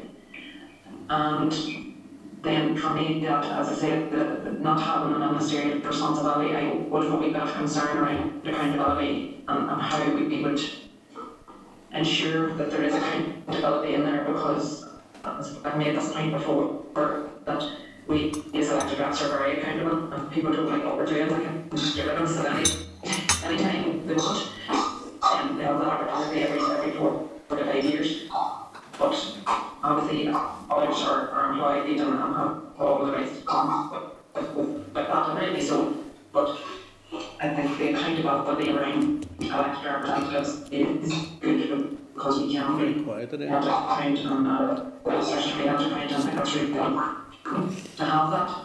So how do we ensure the accountability and that is not have a ministerial um, responsibility to this actually regulated of both? Well, to be absolutely clear, um, on that question, Linda, I'm very concerned, um, about the popular conflict of interest arising from my husband's membership, um, of a medical defence union. Accordingly, I asked the permanent secretary to make the key policy decisions. The decision that the legal framework for setting the rate should be changed, um, having been made by him, it is entirely probably to be able to bring the bill, we will implement that policy previous in as normal. And so to question me around why that decision was taken, how it was taken, and so on, even though it was not me who took the decision. Um, so it's not there's ministerial accountability for the process, it's simply that the two decisions that were, um, or could be pecuniary interest on my part, it would not be appropriate for me, um, make those decisions. Um, if further decisions arise during the of the bill, direct then I will obviously consider whether it's necessary for me to those decisions to the permanent secretary. Um, if, for example, um, those relate to areas where there could be a perceived pecuniary interest. However, again, would not prevent me coming to the assembly chamber and undertaking my proper role and being allowed um, to do that. If you look at the proposal that we have about putting these issues on the bill, in Sorry, I apologize. Minister, sorry, I apologize for my motion, and maybe tell you else how I framed the question. I, I, I actually accept the issues around, around the, Yeah, Wait, I was, wait. Going to come to the, the, the question, Linda. on, on the bill, okay. The, the, I was going to come to the second part of the question, and that's with respect to accountability for, um, the legislation in the longer term. I mean, first of all, we're asking for accelerated passage. Um, we are not suggesting that we will be taking this through, um, without, um, an adequate, um, space between each individual stage. As you know, accelerated passage, a bill can be passed in ten days. What we are proposing is that getting a new framework and stable discount rate in place is urgent, but I would still want sufficient time between stages to allow members the opportunity to digest the technical details of the bill and inform the debate on it, so that will still be possible, um, under accelerated passage. Um, there will still be opportunities to properly debate and scrutinise the bill and table amendments at consideration stage. So again, it doesn't preclude that oversight, and furthermore, the content of the bill itself as Lorraine has explained, actually adds to the transparency and accountability. Because if we decide to make any adjustments or changes, um, either to the portfolio, um, or to the rates, that will have to be brought back to the Assembly for further debate, uh, by way of legislation. So I think that in many ways there is more oversight on this, um, as a result of the model which has been chosen, um, and than would normally be, the, the may be the case in the English and Welsh model. Um, and also, I don't think that the um, accelerated passage in itself um, is de- denying the opportunity for scrutiny, though it obviously um, removes the committee scrutiny element. It certainly doesn't, for example, prevent scrutiny and indeed amendment and, and so on uh, when it comes to consideration and further consideration stage. Um, but just, uh, I think the, the, the key issue is that in the long term, um, the issue around the government actually uh, making changes um, is something um, that will that will have to be brought to the committee um, and to the assembly if there were any changes going to be made. So in that respect, you do have oversight of any changes that are proposed. Um, do you want to maybe uh, answer the question just specifically on the government actuary um, and their departmental responsibilities? The government actuary uh, is a non-ministerial department. It comes under the, the umbrella of the Treasury, uh, and I think the, the chief government actuary probably reports to the, the permanent secretary um, in the Treasury, but it, but it is a non-ministerial department, uh, and they have indicated that they are um, content and more than content to help the Northern Ireland Executive in, in this legislation. Okay, um, suppose my, my, question was more about uh, in terms of the actual, um, set, you know, setting a rate going forward and, and the ministerial accountability around that rather than, than some of the other issues that, to be fair, that the, the minister has raised, but, um, Well, it won't necessarily be me that will be minister either into bear in mind, so no, you know, if you refuse, there may not be a conflict, in which case it would be for the minister to bring the bill forward. Um, but it will have scrutiny in the assembly because it won't be able to be done other than via legislation. okay, okay, I think maybe part of the question was about whether the minister should have a role in actually setting the rates, was if I understood correctly.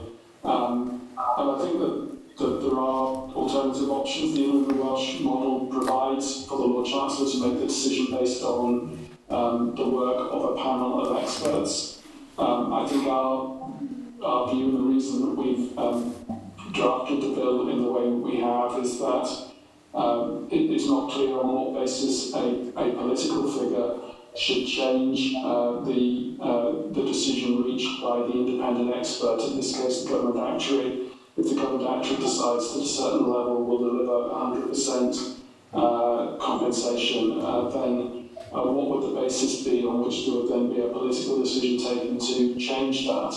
So again, in the purposes of transparency, and so that all parties uh, to any court case would understand absolutely clearly how a decision was reached, in this case based purely, let's say, on that independent assessment, then we believe that is a more satisfactory approach than one that allows um, the minister, it gives, gives, it gives accountability, but it's not clear on what basis any minister could then intervene to change that rate. Okay, I, I accept, I accept what you're saying, Peter, to- to a degree. Uh, We haven't had great experience of independent oversight in the assembly, uh, whenever we've had it on some occasions, so maybe that's what makes me a bit, a bit nervous, but that's not. Of course, the way this will work is that the rate will be set, and then the analysis, the way this will work is as, as cases are settled, so people will be able to judge, and if they believe there is a problem, then in exactly the way that you would expect, that would then come back to the department. The department could either change, choose to change, have a review, um, in other words, to have a review before the five-year period if it was concerned, or if it was convinced there was a problem, it could look at either the notional portfolio, if that seemed to be the cause of the problem, uh, or at, at uh, the, the half percent margin, if that appeared to be the cause of the problem, and bring proposals to the Assembly to make a change. So in that way, there would be ministerial accountability for the system that is put in place. It's just the way in which the rate is set and the fact that that then goes um, and really needs to be properly a matter for the courts to determine in terms of the cases that are uh, before it. That's the bit that, that there isn't a, a political role in. And I think that, if I may say so, I think that is the right way to look at it. I, I, I, okay, I that, okay, thank you, thank you, Peter and, and Minister.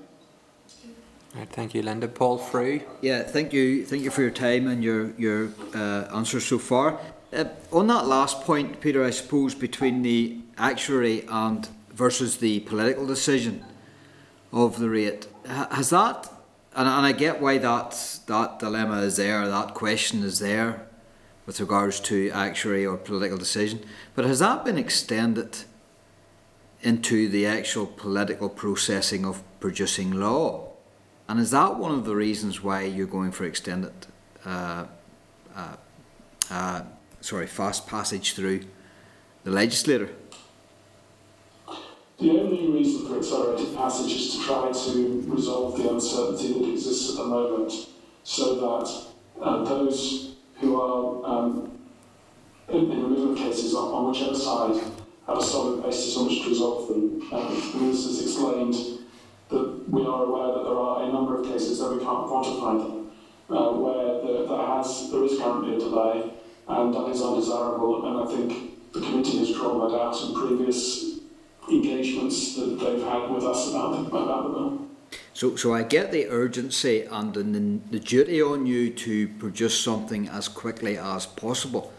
But that can't be so quickly as possible can mean many things with regards to a process that you're going through. And what you're doing is you're, you're leaving out the scrutiny piece of a committee with regards to that quickly as possible. Um, and I get the duty about doing it as quickly to get uh, you know, to get people certainty. But with regards to the number which you can't quantify of cases going through, surely you can you not have it within your remit to get the quantum who've who've actually listed cases so far? Well, the issue, Paul, with respect, isn't that we you can't tell what stage cases are at. Um, so it, knowing that there are cases that are live doesn't give you any indication of how close that case might otherwise be to settling. That would only be known by the individual parties. So some of the cases that will be um, that will be in negotiation at the moment um, will not be ready to settle, even were there to be um, a new rate set. Others may have agreed everything bar um, the, the settlement on the basis that they don't want to agree at this stage without that in place. We would have no insight into what stage those cases are at, nor would we be expected to, because it's entirely a private matter between the two parties. So we can't provide the kind of information I think that you're seeking in terms of how many cases may be affected. In terms of speeding up the process, the only part of the process that we can really speed up um, in terms of delivery um, we are looking to speed up, and that is first of all um, passing through um, the assembly process, um, and we're looking to do that with pace, but not, I think, not cutting out all opportunity um, for scrutiny and engagement on this. I think that's important because I recognise the important role that the committee has in scrutinising this. But we're also looking, for example, at working with the government actuary um, in advance so that we are able to deliver, um, hopefully in less than 90 days, but at a maximum of 90 days, um, the actual decision in terms of, of the rate um, to allow us then um, to be able to move to a stable position as quickly as possible. So where we have been able to do things quickly, that's what we're seeking to do. And those are two areas at this stage where we can again make savings in terms of time um, and without a huge loss in terms of scrutiny because as I say, the minimum period I think is 10 days. We're not aiming to go through in that 10 day period um, because we recognise that the committee will want to reflect and may have um, a wish um, to bring issues forward um, at consideration and further consideration stage. We want to try to accommodate that, albeit um, with accelerated passage. So, Can I also say, sorry, just can I also say that, that people aren't going to set their cases down for trial if, the, if there's this big outstanding issue about the statutory discount rate. So it's, it's not just matter saying what, what cases are listed, because you're not listed. So, so given given the delays in our court system presently, would it not be unwise not to list as soon as possible in order to get to the other side of that court process more sufficiently and quicker? That so. But most of these cases are, are, are going to be settled without being heard in court. Right. And I think if you were a plaintiff, you would be making case slowly because you don't want to settle your case or have your case disposed of with the current rate set under Wells and Wells. So, so it's not a case then that, that court processes or cases are delayed. It's it's the delay seems to be in moving them. Is that enlisting them? Is that correct? Well, no, it's, a matter between, it's, it's a matter between two private individuals. It's not like a criminal case where you know a case is driven um, by the state, by the police, the prosecution. You, you've got two private individuals, and how quickly or how slowly they move with their case is more under their control. Now, there is case management of it, and the, the, the court would want to know how is this case progressing, but it's not the same as in a criminal case where the, where the, the judge is going to um, want to drive the case on and that there's more state ownership of the progress of the case. I think the key issue, Paul, um, in respect of your question is that the impact this has in terms of not um, being in a position um, to be able to meet the requirement of 100% compensation um, is that victims are not settling their cases um, because they are fearful that if they do, they will be undercompensated, and these can be life-changing sums of money. So it's understandable and entirely understandable and justifiable that they would be concerned about that. The only way we can move from that position to a more stable position where people can then progress their cases based on the case progression, normal, um, the normal circumstance, and not influenced by this, is to get to a point where we have a stable rate which is recognised to deliver that 100% compensation, and that's why it's so important that we get to that point quickly. So it's not really about the business of the courts as much as it is about delivering the compensation to those who have been affected um, and who are entitled to compensation, and that's really where the delay lies rather than in the courts. Minister, you say that you'll not use a 10 day period between stages. What is a sufficient time between stages then? Well, it's not about saying what is sufficient time, I'm simply pointing out that the minimum time is 10 days. Uh, we would obviously want to make swift progress, I think it's important that we do.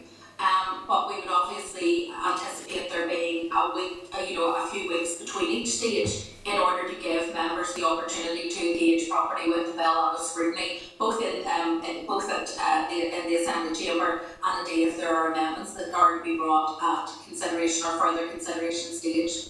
So, so what you're saying is that you will want MLAs to scrutinise a bill without the support and the structure of, of the committee structure?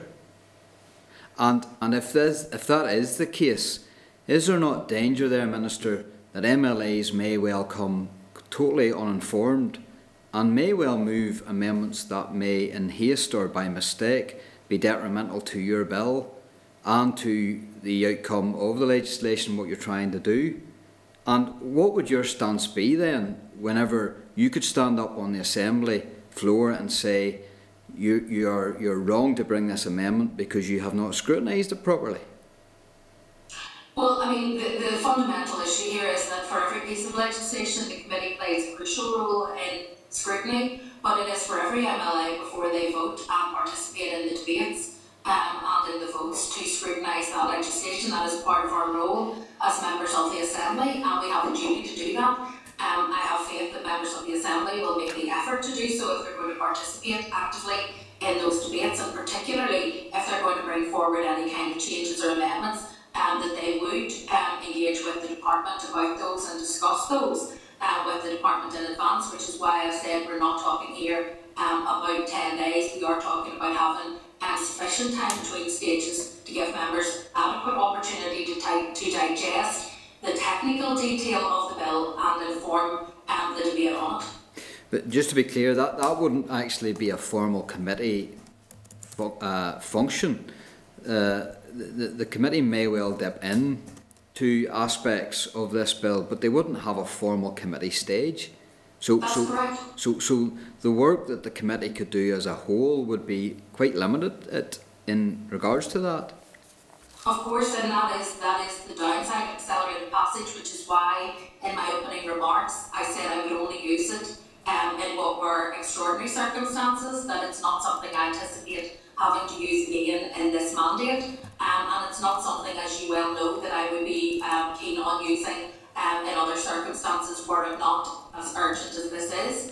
Um, I think it is clear um, the degree to which I value the committee input into legislation, um, given that, for example, um, when it came to the domestic abuse um, bill, that we didn't piggyback that on the Westminster legislation in order to ensure that local MLAs and the committee have the opportunity to help shape that bill, and I think it is better for um, the, for the work that was put in. So this wouldn't be something that I would see as a routine matter. I recognise um, the importance of committee scrutiny. And as someone who sat on committees for a long period of time, um, I, I value the work that committees do, and I think it's important. It is, though, an issue about urgency, and the accelerated procedure mechanism is there for circumstances such as this. Um, this is exactly what it was designed for, for bills that are highly technical in nature, that are unlikely um, to generate um, a lot of amendments and changes because of their technical nature, um, and that are required to be delivered with um, a degree of urgency that perhaps doesn't apply to other legislation. So, in that sense, it fits the bill for um, going through under accelerated passage, um, but it doesn't in any shape or form create a precedent or undermine the value of the work that the committee do on other pieces of legislation. And indeed, you two um, substantive pieces of legislation with you at the moment, and I'm looking forward to engaging you in future meetings over those. Uh, final question, Minister. Just on the court processes, do you have a percentage of of of rate uh, or speed of the court process currently compared to what it was this time last year? Is it running at fifty percent, thirty percent capacity? Well, in terms of these would be um, civil court issues. In terms of criminal courts, um, we've actually been running above one hundred percent um, over the last number of months in terms of the, the work to try to clear the backlog.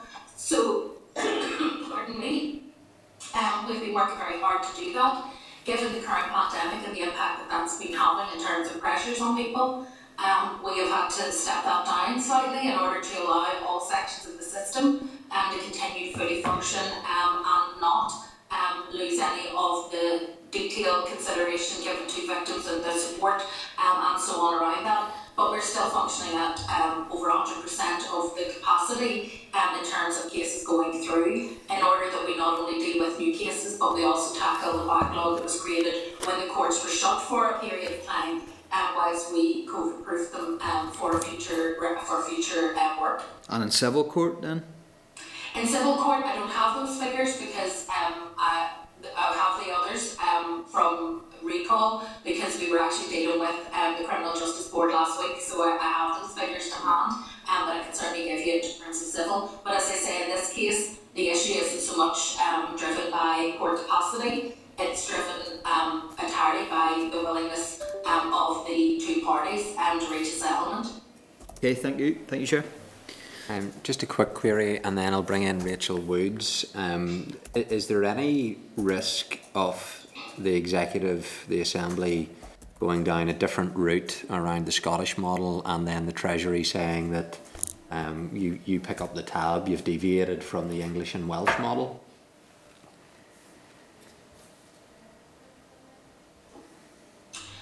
Um, Can answer that, um, no, I don't believe so, um, because Scotland has been able to introduce um, their model, so it's one of a range of options, and we're not deviating from the principle, which is to deliver um, 100% compensation, and we're still doing that within the within the reasonableness confines um, of what's required of us. So I don't anticipate that being an issue. Rachel Woods?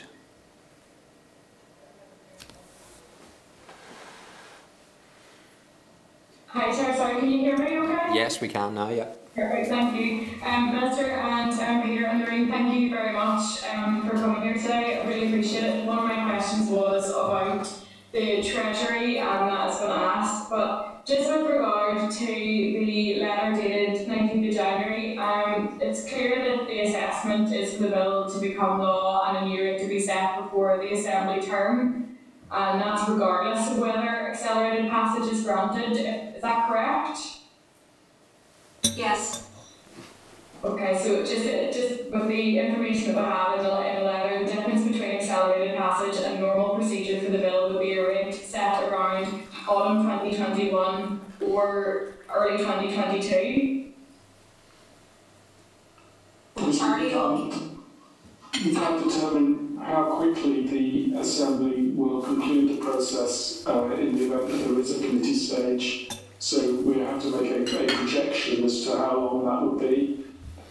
We can say with some certainty that the legislation will be passed before the summer under accelerated passage, and then in less than 90 days after that we would be able to proceed. So no later than the early autumn we would have a, a rate in place. It's much harder for us to determine at what point the legislation would actually pass, uh, where there not to be accelerated passage, and then to add on the extra time for the uh, actuary after that. Uh, but you're right, it, it's unlikely to be before early 2022, it could be a bit later than that. Okay, thank you. Um, is it possible for the bill to go through normal procedure, i.e. have a committee stage much quicker than it's been suggested, and for the rate to be set around all of this year without accelerated passage? I don't believe it's possible to have a committee stage and meet the kind of timeframes that we will be talking about with accelerated passage, no, which is why we're seeking um, accelerated passage. Um, and I think that's one of the reasons that we have we have brought this um, request um, to the committee. Um, so I, I don't think it is possible um, to do this quickly with a committee stage, um, just given the strictures that are around that. Okay, just with regard um, to the, suppose the technical nature it was referred to earlier on, it's highly technical, um, and this what um, accelerated passage could be used for if there was urgency. It's just, we're obviously creating a new legislative framework for setting rates, and it's very important and complex exercise, and I don't even claim to know all of the details in this. Um, but it is, we're talking about a legal framework that will shape a process and future procedure, and it's not simply about calculation or a formula to reduce numbers. Um, and that is, you know, this Lutheran legislation will have lasting effects. And that is, I whilst I appreciate that there is some, you find a detail in this, the, the Scottish Parliament introduced their damages bill on the 1st of June 2010 um, it was scrutinized in the finance committee and then subordinate legislation committee and then passed first stage six months later in December. And then at the second stage of the bill, the Scottish Justice Committee considered 17 amendments.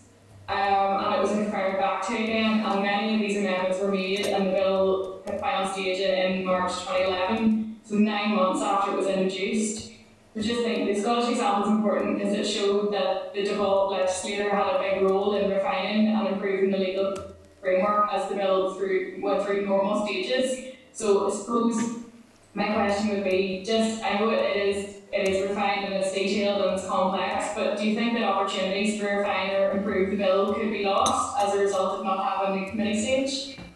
Well, I think that there are two elements to that, Rachel. I think firstly, um, the Scottish model has been tested through the Scottish Assembly, and whilst I'm not suggesting for a moment that that in any way supplants the right of the Northern Ireland Assembly to look at its own business, um, there has been a degree of testing and stress testing around this. You also mentioned the dates, and you'll be conscious that we're now um, a long way beyond um, those dates when, when this legislation was brought through in Scotland. Um, the situation has been corrected in England and Wales um, following Wells versus Wells, um, and we are still behind. So we come from a position we're already behind time wise um, and under significant pressure to address this, which is one of the reasons why um, we're keen um, to move forward as quickly as we can um, in order to right this position um, to what our duty is. So, I mean, will there be um, opportunity for uh, people to bring amendments and to be able to seek out the technical detail? Well, as I said in answer to previous questions, I still, I still think that opportunity is available, um, and there's certainly nothing to stop members doing that. However, again, given the highly technical nature of it, um, I think there has to be some um, restraint shown in terms of um, the degree to which people would wish to seek to amend um, legislation of this nature going through, given that it is carefully balanced um, and that professional advice is being sought with respect to the content. But there will still be that opportunity that will not be removed, and I have already said that I would expect there would be sufficient time between each stage, albeit through accelerated passage, um, for members to consider they wish to bring amendments um, or make recommendations for change to the bill. Members um, of the committee and indeed other members of the assembly um, who have issues or queries or indeed um, suggestions for change um, during that process. Thank you, Minister. Thank you, Chair. Right, thanks, Rachel. Sinead Bradley. Thank you, Chair. Uh, just one quick point, um, just as I'm listening to the presentation and the answer here, and I genuinely appreciate it. But in terms of um, the, you know, being able to fully understand what it is that's being proposed, and it has been said that we don't know a lot of this until the numbers run through the system. And I wonder if the department have considered um, putting their bill as proposed in front of the government actuary and saying, you know, as much as we already have established a notional portfolio, to run through the system a notional settlement amount and be able to make a comparison um, to how that final figure would land in the Scottish model as opposed to the tweaked or changed proposed model for Northern Ireland. We did have some discussion um, about uh, that, but I think that they're reluctant to run um, the, the, the portfolio uh, until the actual time for running it because it is so um, market dependent. So even if, if we, they gave us a number um, this week, by the time the bill's enacted, it, it could be a different number. So there's a question of, you know, if they did that, what would, what would we use that information for? We know when it was run in Scotland, uh, 2019, it was it brought out 0.75%. Um, but the, the market has changed since, so um, none of us are any experts, but we could assume um, it would be a higher rate than that. Sorry, Lorraine, I was thinking more from a settlement perspective. You know, we've taken largely the Scottish model, but we've adapted it in a way that we have extended the number of years for the investment. So I'm saying about, you know, if I had a settlement reached today and then I use the, you know, the discount rate, what would my actual settlement look like based on our model or proposed model as opposed to the Scottish model? So even though, you know, they're both at a point in time, so even though next week it may look different, if they both are run through in tandem at a point in time, it allows me as MLA to know what the differential is I'm agreeing to or not agreeing to. Thank you. Okay, yes, I, I understand now. If you, if we just ran the Scottish model now against 30 years or against 43 years, would it make any difference or, or yeah? Um, but see if the government actuary could give us an indication on that, but actually asking them to, to undertake that exercise could take several weeks. Thank you, appreciate that, but I do think it would be worth doing to bring some clarity to it, you know, because it is complex and, you know, run through, so I'd appreciate it would give that realistic outcome. What we're comparing, thank you, Chair. Okay, thank you. Um, Minister, you'd indicated that, you know, accelerated passage, this fitted the, the fitted, fitted the criteria because it's technical in nature. Uh, Maybe I'm misquoting you on that, but who, who sets the criteria for what, what fits the bill for accelerated passage? Is there any? Well, I mean, I think it is designed for those bills which are less likely um, to require um, significant change and less likely to be subject to significant change on their way through. I think it's also for matters that are of a highly urgent nature. Um, and for that reason, it fulfills, if you like, those criteria. It's not set down in law, it's simply a common sense assessment of the purpose um, of um, accelerated passage because obviously in the vast majority of cases as ministers we would prefer that these things went through the normal legislative process but the accelerated passage route is offered um, as an option um, for the Assembly and ministers to consider because there will be circumstances um, in which there is an urgency to the legislation that needs to be passed. This is such um, a circumstance um, where we are both behind the curve, pardon me, um, in terms of the situation in the UK, but also um, where we have uh, a desire um, and a duty um, to ensure that people um, are compensated at 100%. Um, and that we, can, we need to reach that point as rapidly as possible. So, in that sense, I think it is a good fit for, for reasons of accelerated passage. And as I've said, it's not something that for me um, would be a routine matter that I would want to see other issues passed by accelerated passage, but I do think this is an exceptional case. Yeah, I suppose I, I'm just trying to find out where where the executive policy stipulates the criteria for accelerated passage, and if that includes something which is technical, um, but hasn't actually had any indication from the scrutiny committee that it actually supports the policy position. Um, it, it doesn't strike me as neatly fitting into the accelerated passage, in my opinion, but that's where it comes into a subjective one. And I suppose what I'm trying to ask is this your subjective criteria for Yes, accelerated passage? It is. So it's It not. is my view. It's not an executive position then. No, I haven't said that it was either. Okay, but you talked about colleagues in the plural. It wasn't singular. Sorry? You talked. You referenced colleagues, as in ministerial colleagues in the plural. It wasn't a singular reference. Not with respect to that issue, I don't believe, uh, Chairman. Okay. So j- just to summarise, I suppose, some of the key questions that I, I would like to have had answered to justify accelerated passage. One, I still don't know how many cases are being delayed, but we do know. I know of some that are, but we, we don't know what that is. We don't know the financial impact on what the executive will be. Um, we don't know if the executive will have access to Treasury reserves, but we do know that this committee raised it with the Finance Minister and has subsequently now engaged with the Treasury um, to, to indicate that they would want to have access, but we don't know a response to that. We don't know the financial impact of moving from 30 years to 43 years, which deviates from the Scottish model. We don't know the impact on the insurance industry, businesses and consumers. You know, and, and for example, should the market be reduced, insurance premiums increased, then you could have reduced cover or no cover at all to claim against for injury, and yet you want accelerated passage.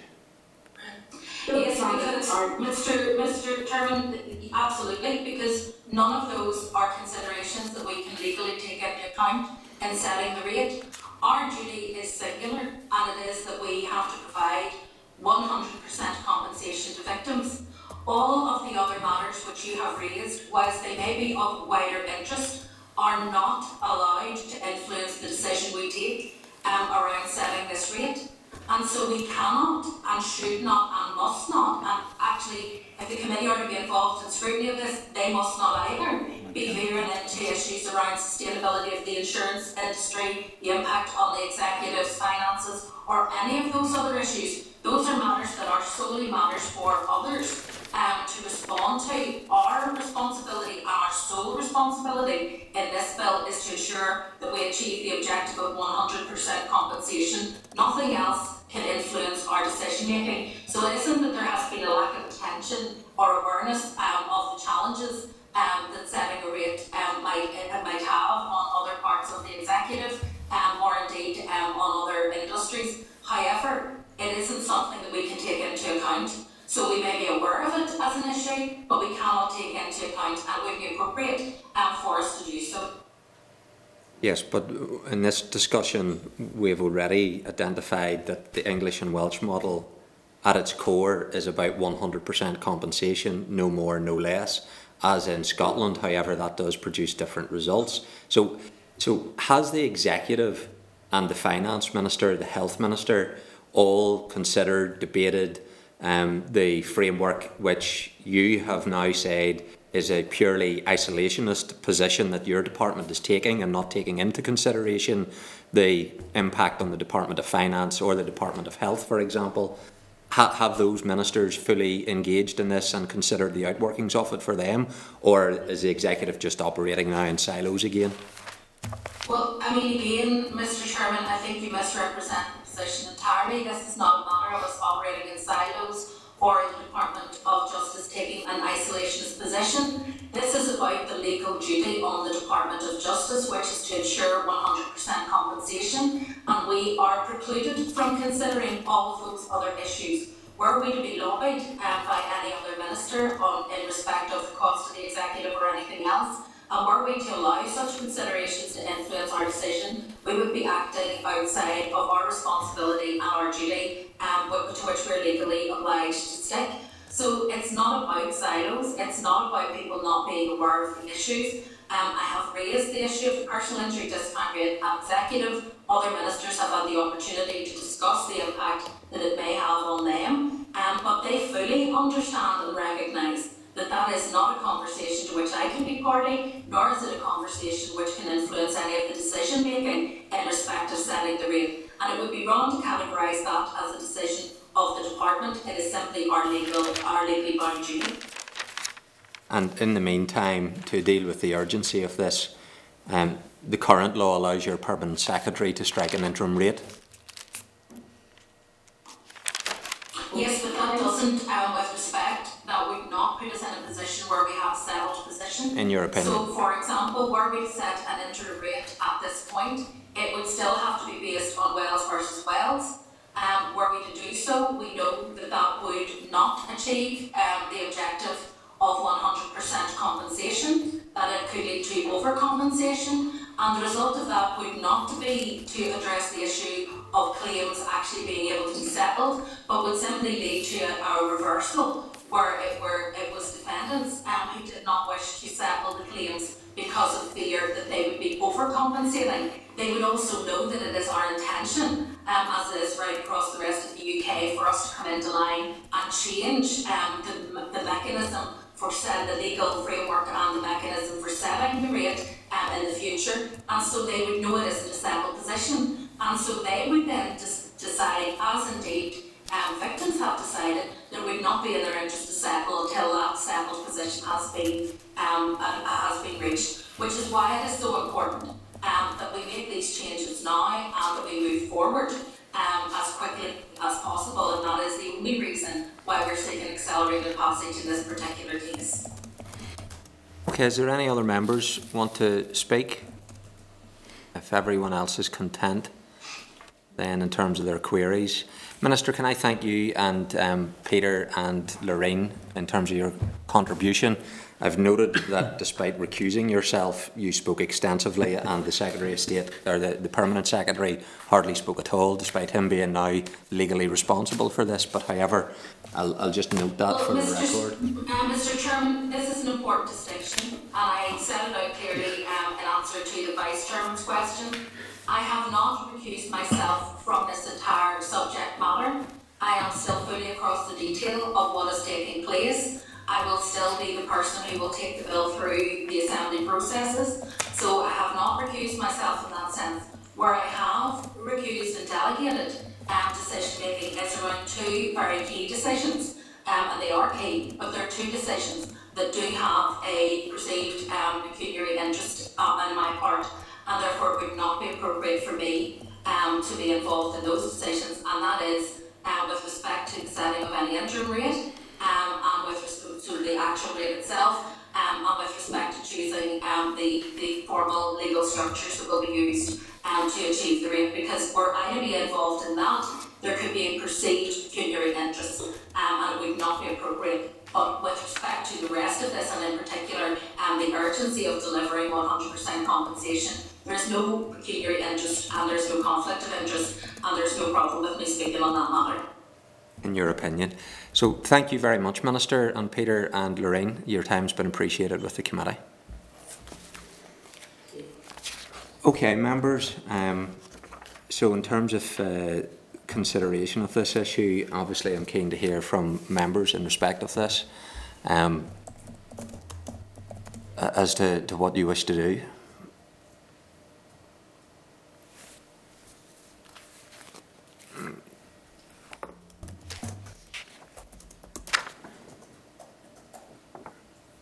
Is there any members have a view then in terms of the accelerated passage request?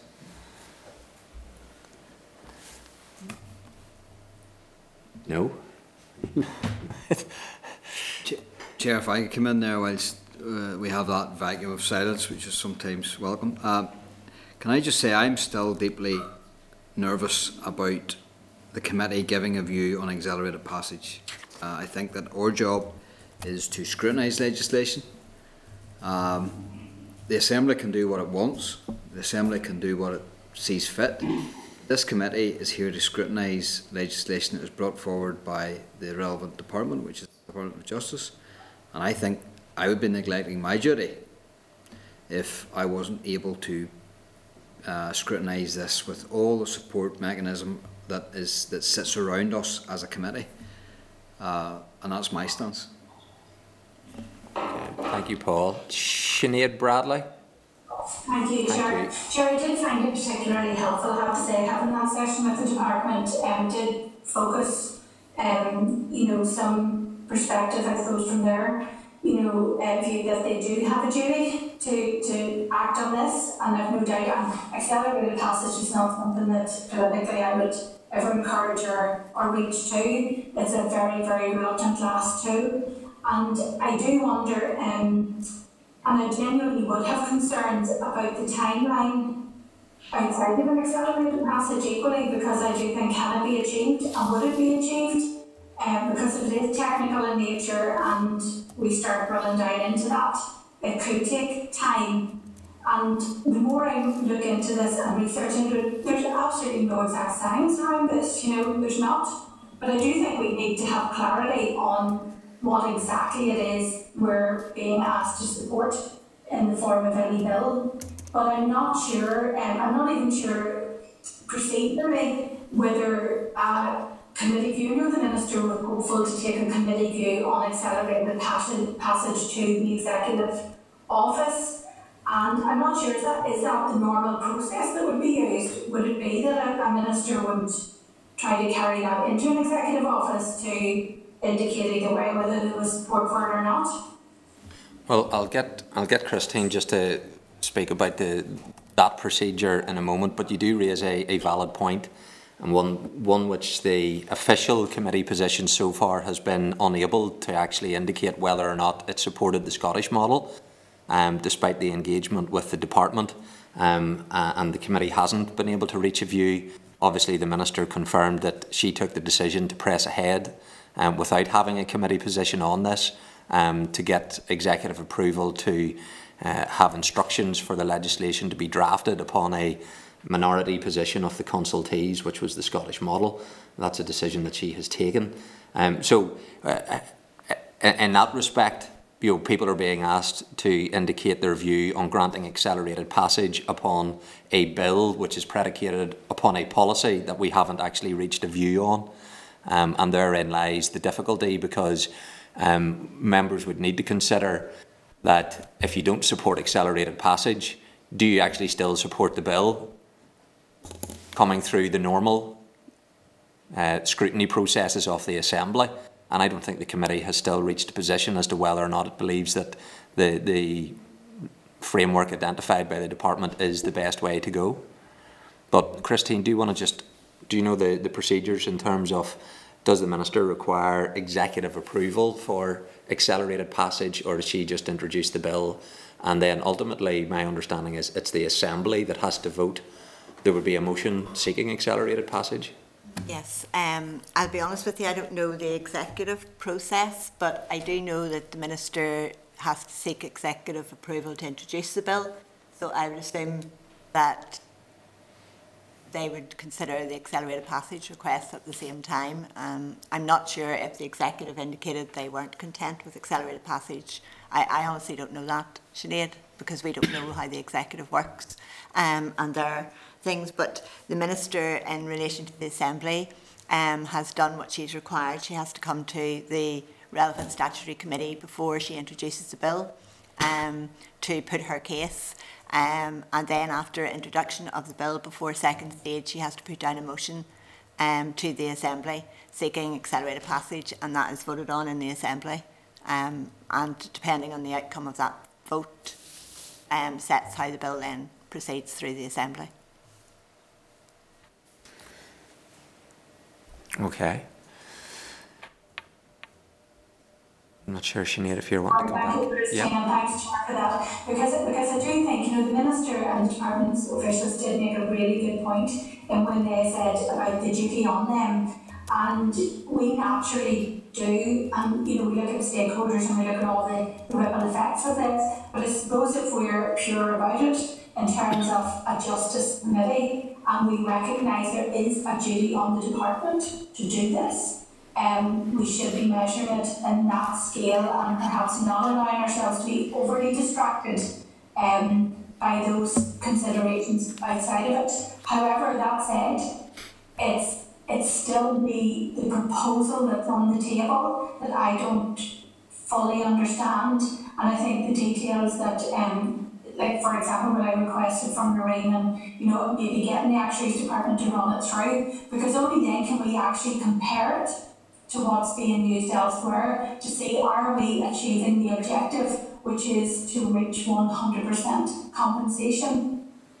And I know that's me getting pulled into the detail of the bill as opposed to the, the accelerated passage for the bill, but the two are so connected it's hard to separate them at this point.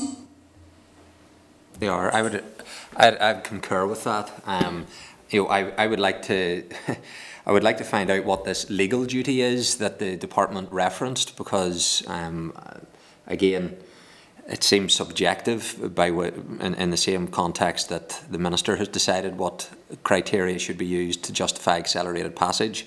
Um, there is a duty on the department to strike a rate, and there's been an interim rate proposed, which the permanent secretary could strike, and that would, um, in terms of the current urgency of cases, may well alleviate that. Um, that that's the current legal duty placed upon the department, which is to deal with a framework under Wells v Wells. And I acknowledge that that's not the perfect framework, but my understanding is that that is the current legal duty applicable to the department, um, and that's the one that they're operating in, which currently they are not taking forward. Hence the legal challenges that are now proceeding through the courts in respect of that. But I know the minister doesn't want to take into account all of the other consequences of this. Uh, uh, that's not a view that I take. And when I asked, and members have asked questions around the financial impact of all of this on a whole range of areas, the move from 30 years to 43 years, we're not getting the information. Uh, and uh, I, I don't see how I could support accelerated passage um, in terms of what could be the potential outworkings, very significant financial outworkings um, for the executive in respect of that issue. Um, and we are deviating from the Scottish model by moving from 30 to 43 years. So this is not a copy, cut and paste in respect of that. I do share some of the concerns Linda articulated around um, not having a form of ministerial accountability in terms of striking the rate, because um, I, I always feel that it is, it is better to have that level of accountability um, in, in a process. So, you know, I'm not in a position to say that I support the Scottish model, but I'm definitely not in a position to be indicating my support for accelerated passage.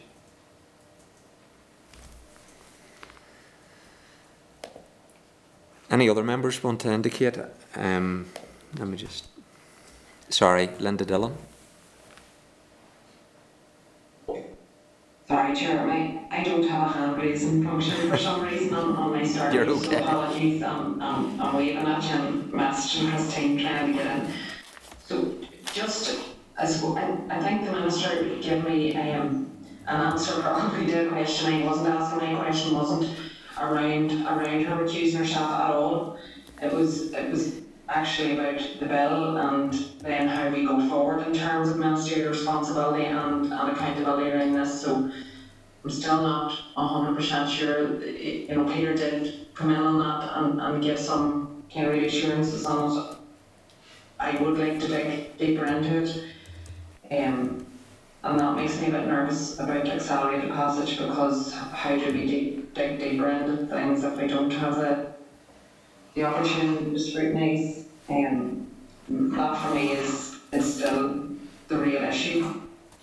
I, just quickly on the que- question around the executive responsibility, I can't say hundred percent, but I, my understanding is that the executive don't agree or disagree to the actual accelerated passage, but the same, in the same way as they would accelerate, or would agree to the, the bill being brought before the Assembly, they would agree to whether the minister can request accelerated passage, but I'm not hundred percent certain on that, Chair, that's probably something we want to find out.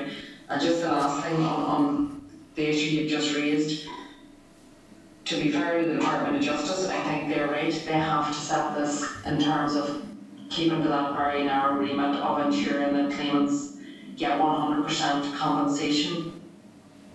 But yes, as a committee, maybe we do have to give consideration to other things. So is there value in us writing to the, the finance minister on this issue and getting a view? Yep, I have no problem in doing that. Um, Sinead, your hand is up. I just see, is that to come back in? Yeah. No, no, that's, no, you're okay. You're okay. Um, okay, well, uh, uh, in terms of my party's position, I think I've outlined that we're not in a position as members of this committee to be indicating our support or otherwise for the, the Scottish model because we have sought through the committee to get more information and the timeline that's been provided to members indicates how the committee has raised these issues, formally expressed a, a view um, that we weren't in a position to, to indicate our support for um, the, the, the Scottish proposals in that respect. Um, and there, therefore, in terms of accelerated passage, how could we support accelerated passage without, without having agreed yet to the actual Scottish policy framework? So that's the position that um, I and my two colleagues will be taking in terms of the uh, a, a, if the committee is wanting to express a view. Ultimately, it's not this committee that votes on whether or not accelerated passage is granted, it's the Assembly. Yep. So if members don't want to express a committee view and leave it up to the Minister, the Executive and then a subsequent vote in the Assembly, then that's fine. The, the, the committee can do that.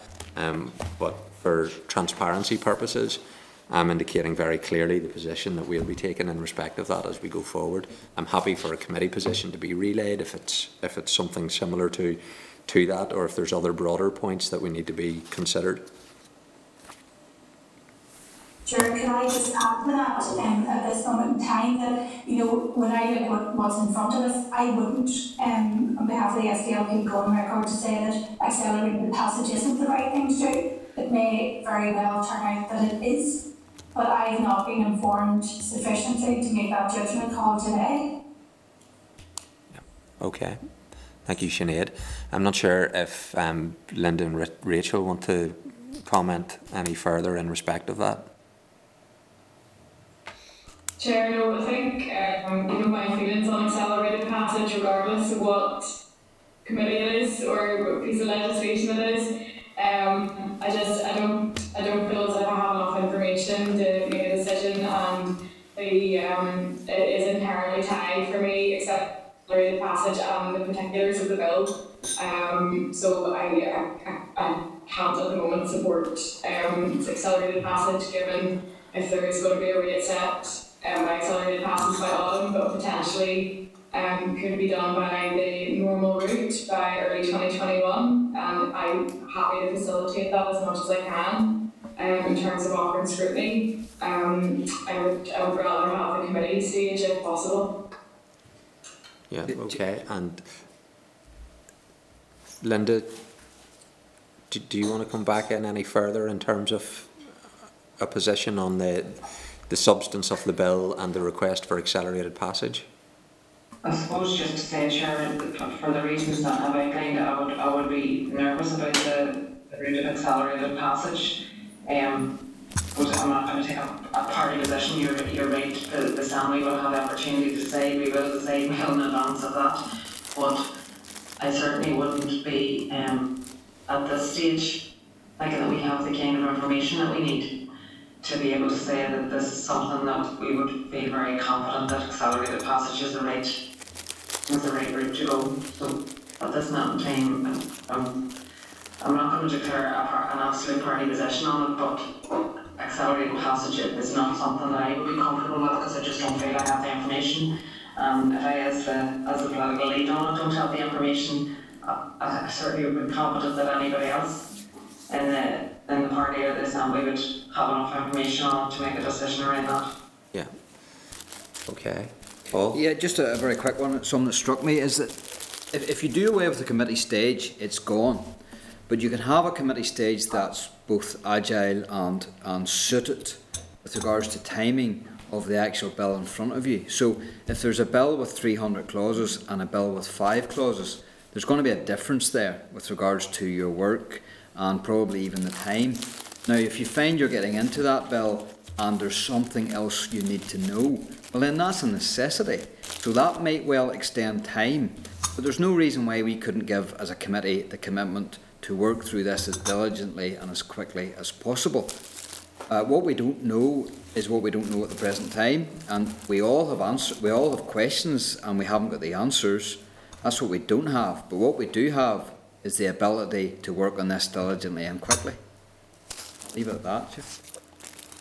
Okay, well, if members are content, what we'll do is um, we, we can um, provide a summary of members' general commentary around their their views on this, um, recognising that ultimately that's a decision for the Assembly to, to reach in terms of the vote. But um, you know, the committee can reflect uh, the, the general views that have been expressed by individual members um, during this session, um, as opposed to an explicit committee position.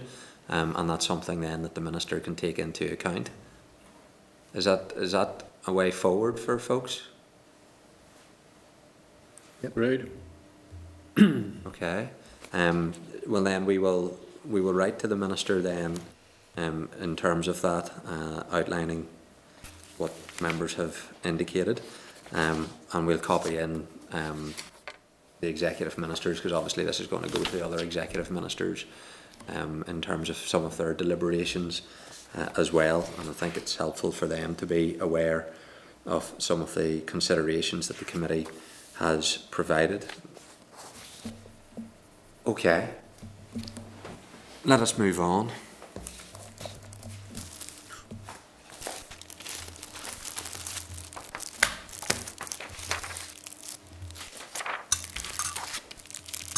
Okay, item six is the Covert Human Intelligence Sources Bill.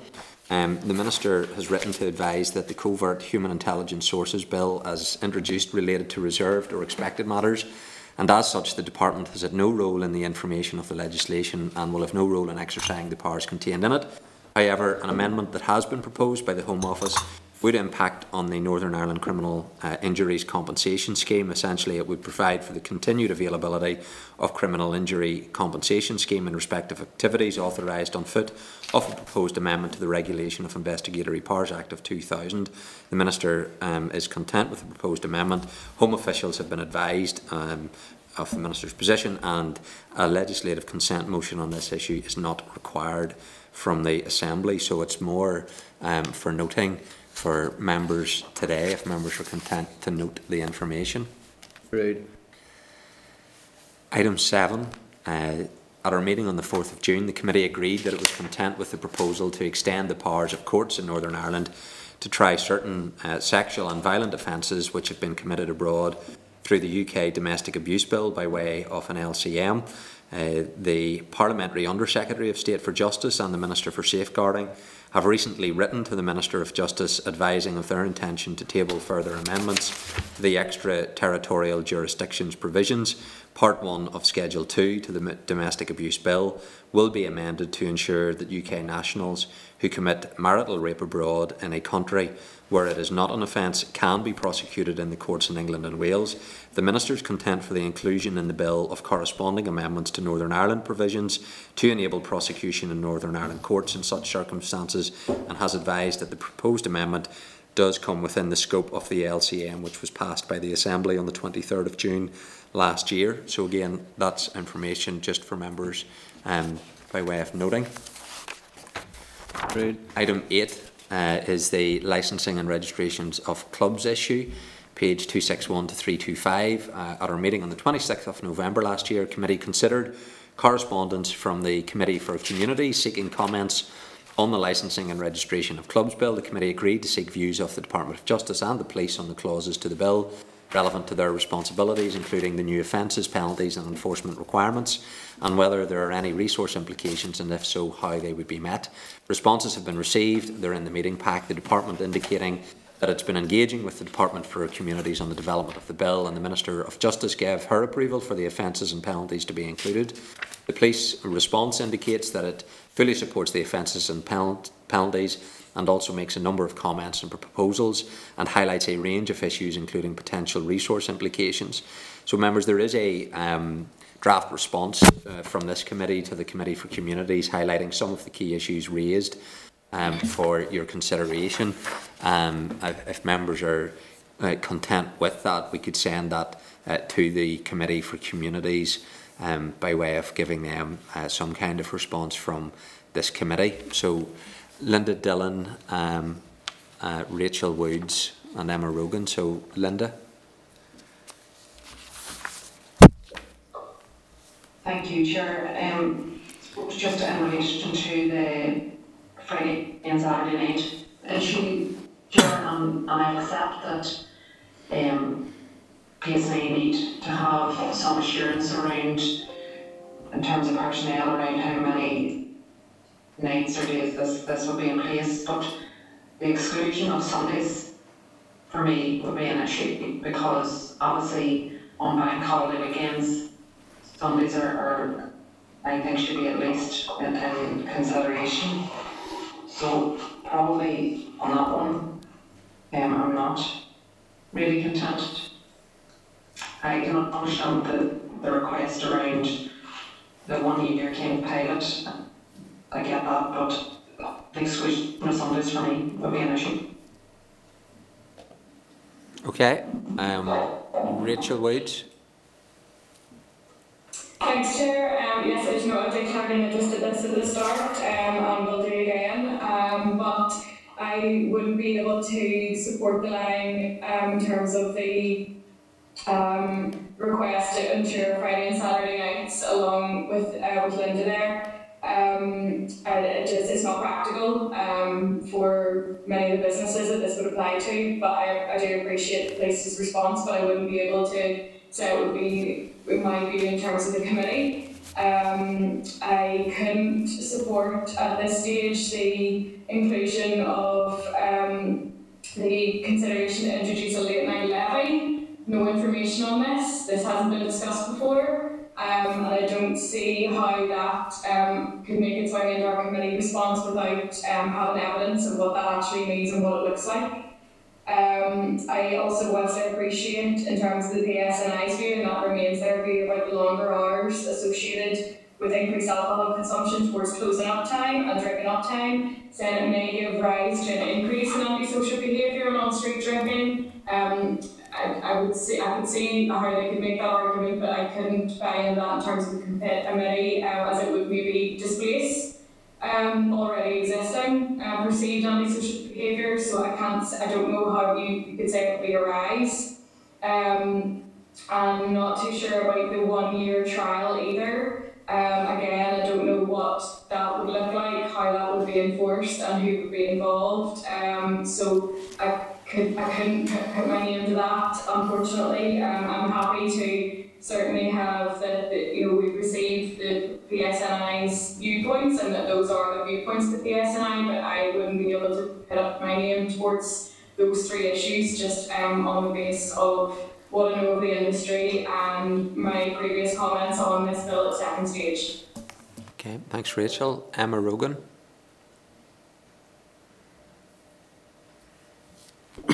Thanks, Chair. Um, look, um, something similar there to um, Rachel on the, the levy. My issue with it is um, licensed premises are already been struggling and have been do, done have done so um, probably since the onset of COVID. And I do think it would be unfair then to levy them to police the late night economy. Um, I'm, I'm not sure how it would work in practice. I, I just don't think at this stage that it would be um, fair on, on those um, businesses that are already struggling so much, so we wouldn't be able to support that um, going forward either. Okay. Um, Sinead Bradley. Thank you, Chair. Sorry, apologies, I thought I hadn't um, raised there and hadn't earlier.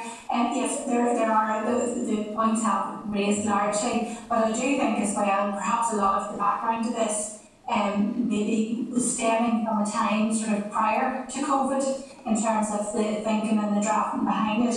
And we all know that these businesses are really on their knees and struggling to survive.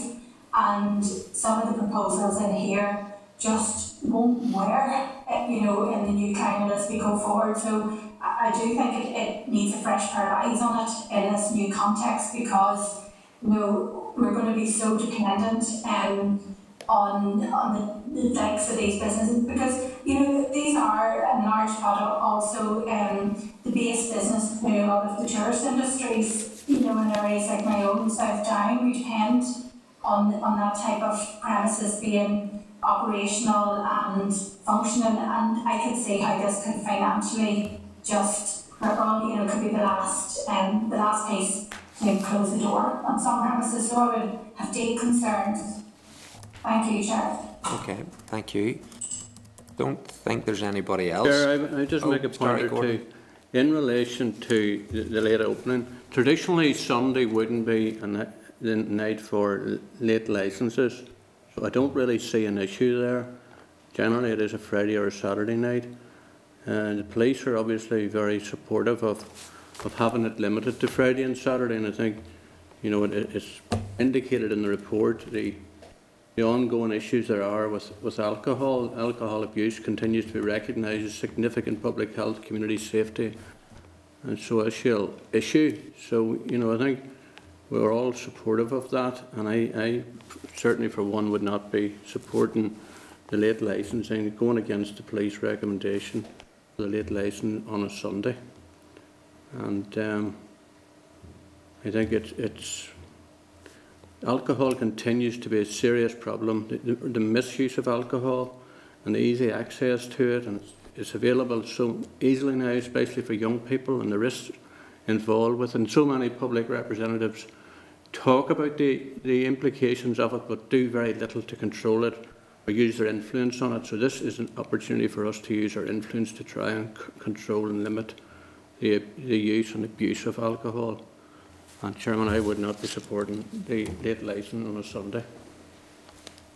Well, um, okay, so obviously, member, there's a, a pretty wide view there uh, being expressed for members, um, and at the end of the day, this is this is being dealt with by the communities uh, committee. I'm quite happy that we just forward on the response from the PSNI, and that's something that the, that committee should consider in its scrutiny work. We as a Justice Committee don't need to be expressing, I suppose, an opinion in respect of that. So if members are just agreeable, we'll forward on the response that we have received uh, from the PSNI in respect of that, and the Communities Committee can um, kick that issue around them whenever they come to consideration. Chair, are we not been asked for a, a response in relation to this? Oh yeah, they've asked for a response, Gordon, but we ultimately don't need to indicate, I suppose, a, a formal view on it. Um, Linda and then Rachel.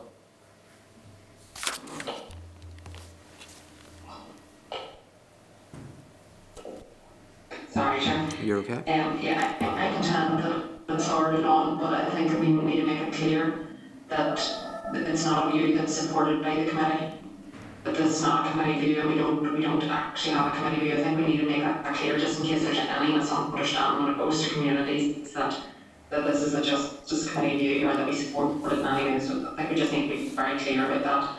You know, accepting that what Gordon says, there's a, there's a, there's a, a wide and varied, um, so wide and, there are wide and varied views in relation to this and, and there's no agreed committee. I think that everybody would be more content if we were very clear with the communities committee that there is no justice committee view on this or agreement on this.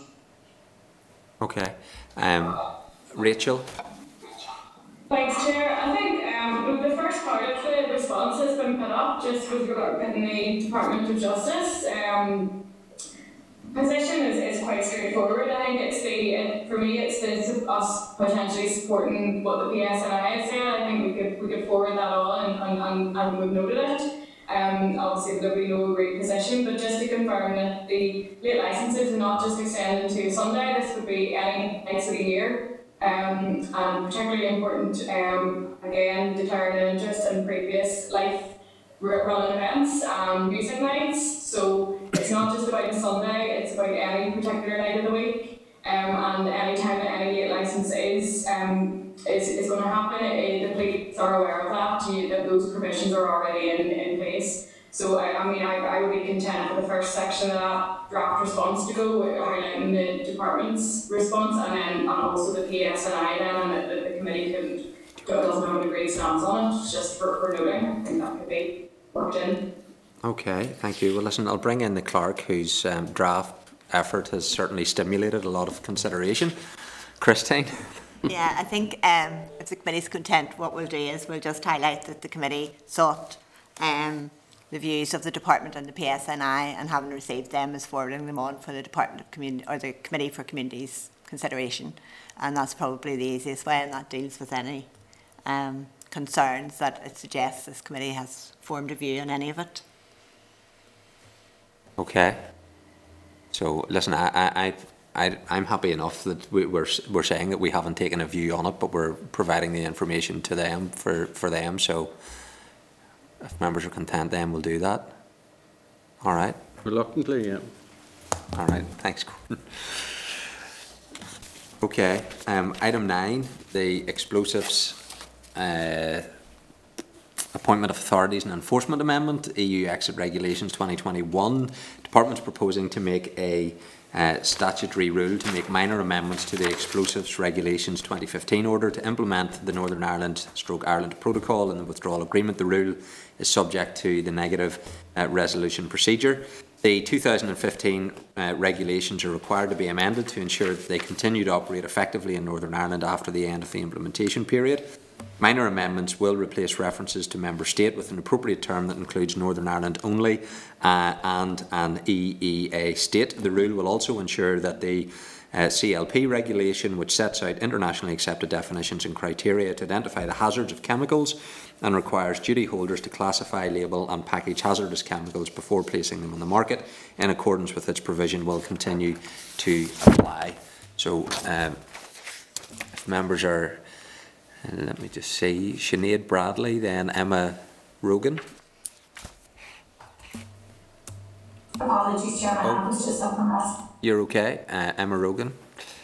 Me too. That's okay. No, that's fine. So if there's no further information or clarification required, then um, we'll indicate that members are content with the proposed statutory rule. Members are agreed. Um, item 10, uh, pages 355 to 382, the Department is intending to undertake a 12-week public consultation on increasing the general civil jurisdiction of the county courts in Northern Ireland. This relates to the financial limits which govern the court tier for civil claims such as for personal injury and breach of contract. The consultation paper sets out two main options, but the committee will be advised of the outcome of the consultation. Um, so if members are content, we'll note the proposed consultation and then we'll consider the matter when the results of that process and proposed way forward are available, unless there's any views members wish to submit at this stage. Otherwise, we will uh, note it. Members Agreed. content to note? Okay. Um, Item 11, uh, in September 2020, the UK Government published a response to its consultation on proposed amendments to the Modern Slavery Act 2015 and the next steps to strengthen transparency in supply chain arrangements for commercial businesses and for the first time to extend them uh, to apply to the public sector. The Home Office now plans to legislate as soon as parliamentary time allows. This consultation exercise did not extend to Northern Ireland, and since then, the Department has been working with other relevant departments, Home Office officials, the business sector, and other key stakeholders to begin scoping out the impact for commercial businesses uh, and to help shape a public sector consultation paper and a commercial sector engagement paper. Department's intending to undertake a 12-week engagement exercise as soon as practicable after committee consideration to consider it uh, to consider it is in a position to take forward any required LCM in parallel with Home Office legislating for the transparency and supply chain changes. Further information will be provided to the committee following the conclusion of the engagement uh, exercise. So if members are content, we'll just request a, a little bit of clarity as to what the difference is in engagement and consultation, which are referred to in this um, particular paper um, to identify what that difference is and why then a full public consultation is not being undertaken for both commercial and public sectors. So if we seek that clarity, um, and it may be a straightforward answer, but I think it's worth seeking the clarity around that, then we can um, put it back on the agenda when we have a response, if members are content that we seek that clarity. Okay. Item 12, uh, development and implementation of a statutory registration scheme for legal aid practitioners.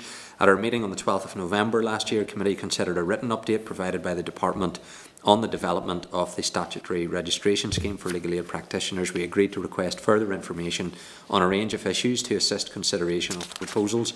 The department has now provided the additional information and indicated that officials wish to brief the committee in February or March on the post-consultation report prior to publication and to provide further detail on the proposals being developed. The department has also initiated an engagement with the Law Society, the Bar and the Bar Council and plans to hold the first stakeholder reference group meeting on the proposals in January. The Department intends to undertake a further consultation in mid-2021, which will include outlining plans to provide suppliers with an indication of how the scheme might develop and an opportunity to influence the future direction of the scheme. Also, members, just to note the additional information provided by the Department um, on the development of a statutory registration scheme, um, unless there's any further information or clarity that is uh, required prior to officials attending a meeting to brief the committee. So if members are content then uh, to note that, um, and also if you're agreeable, um, can we forward the information provided by the department on the proposed schemes to the Public Accounts Committee for their information and any comment um, that they may wish to make because this scheme is being developed in response to a PAC recommendation. So if we can send it to the PAC, members are agreed. Right. Item 13, Committee Forward Work Programme. The Department has provided a list of items of business that it wants committee to consider at meetings in February. An oral evidence session on the budget has also been scheduled for the meeting of the 4th of February and arrangements are currently being made for oral sessions agreed by the committee last week on the committee uh, reform uh, bills. So if members are content, we will seek to schedule the work items that have been requested by the department for our meetings in February. Uh, also, again, just to advise members, there was further guidance provided by the chairperson's liaison group for committees in light of current ongoing restrictions that set out potential actions for committees uh, to discuss in terms of minimising face-to-face interaction and reducing risks at committee meetings. There's guidance at pages 535 of the meeting pack in respect of this and there's a number of uh, areas and options that are suggested in uh, respect of that and obviously members um, we've been seeking to try and reduce the length of these meetings and so far it hasn't been too bad in the month of January and I'll, with your help, continue to, to seek trying to do that. So uh, there's guidance there, members, for your information in respect of that matter as well. So the final item um, is just the correspondence. There's 11 items of correspondence and uh, I'll draw attention just to two of those items. Um, items 7 and 8, their responses from the Department and the Probation Board uh, in respect of a copy of their action plan to address the findings and recommendations in the Criminal Justice Inspection Northern Ireland report on the probation practice in Northern Ireland. Uh, at our meeting on the 10th of December, the committee agreed to consider um, uh, getting further uh, information by way of briefings in respect of this issue. Um, so if, if members are content, let us let us ask um, for a written update on the delivery of the action plan in uh, in terms of what they're doing in six months' time. We can request that and then we could schedule an oral briefing if members feel that that's useful. Okay, are members content to action the other items of correspondence as set out in the cover sheet? Uh, unless there's any items members wish to, to comment on, we'll action it as outlined. Members agreed? Right. Okay, I don't have any business as chairman. Is there any other business that any member wishes to raise at this point? No other business? Okay, well, thank you. The meeting of the committee then, the next one will be uh, today, week at 2 o'clock, and that'll be in the Senate chamber and via the Starleaf facilities. So, members, thank you very much for your uh, participation today. Meeting adjourned. Oh, to raise taxes, anything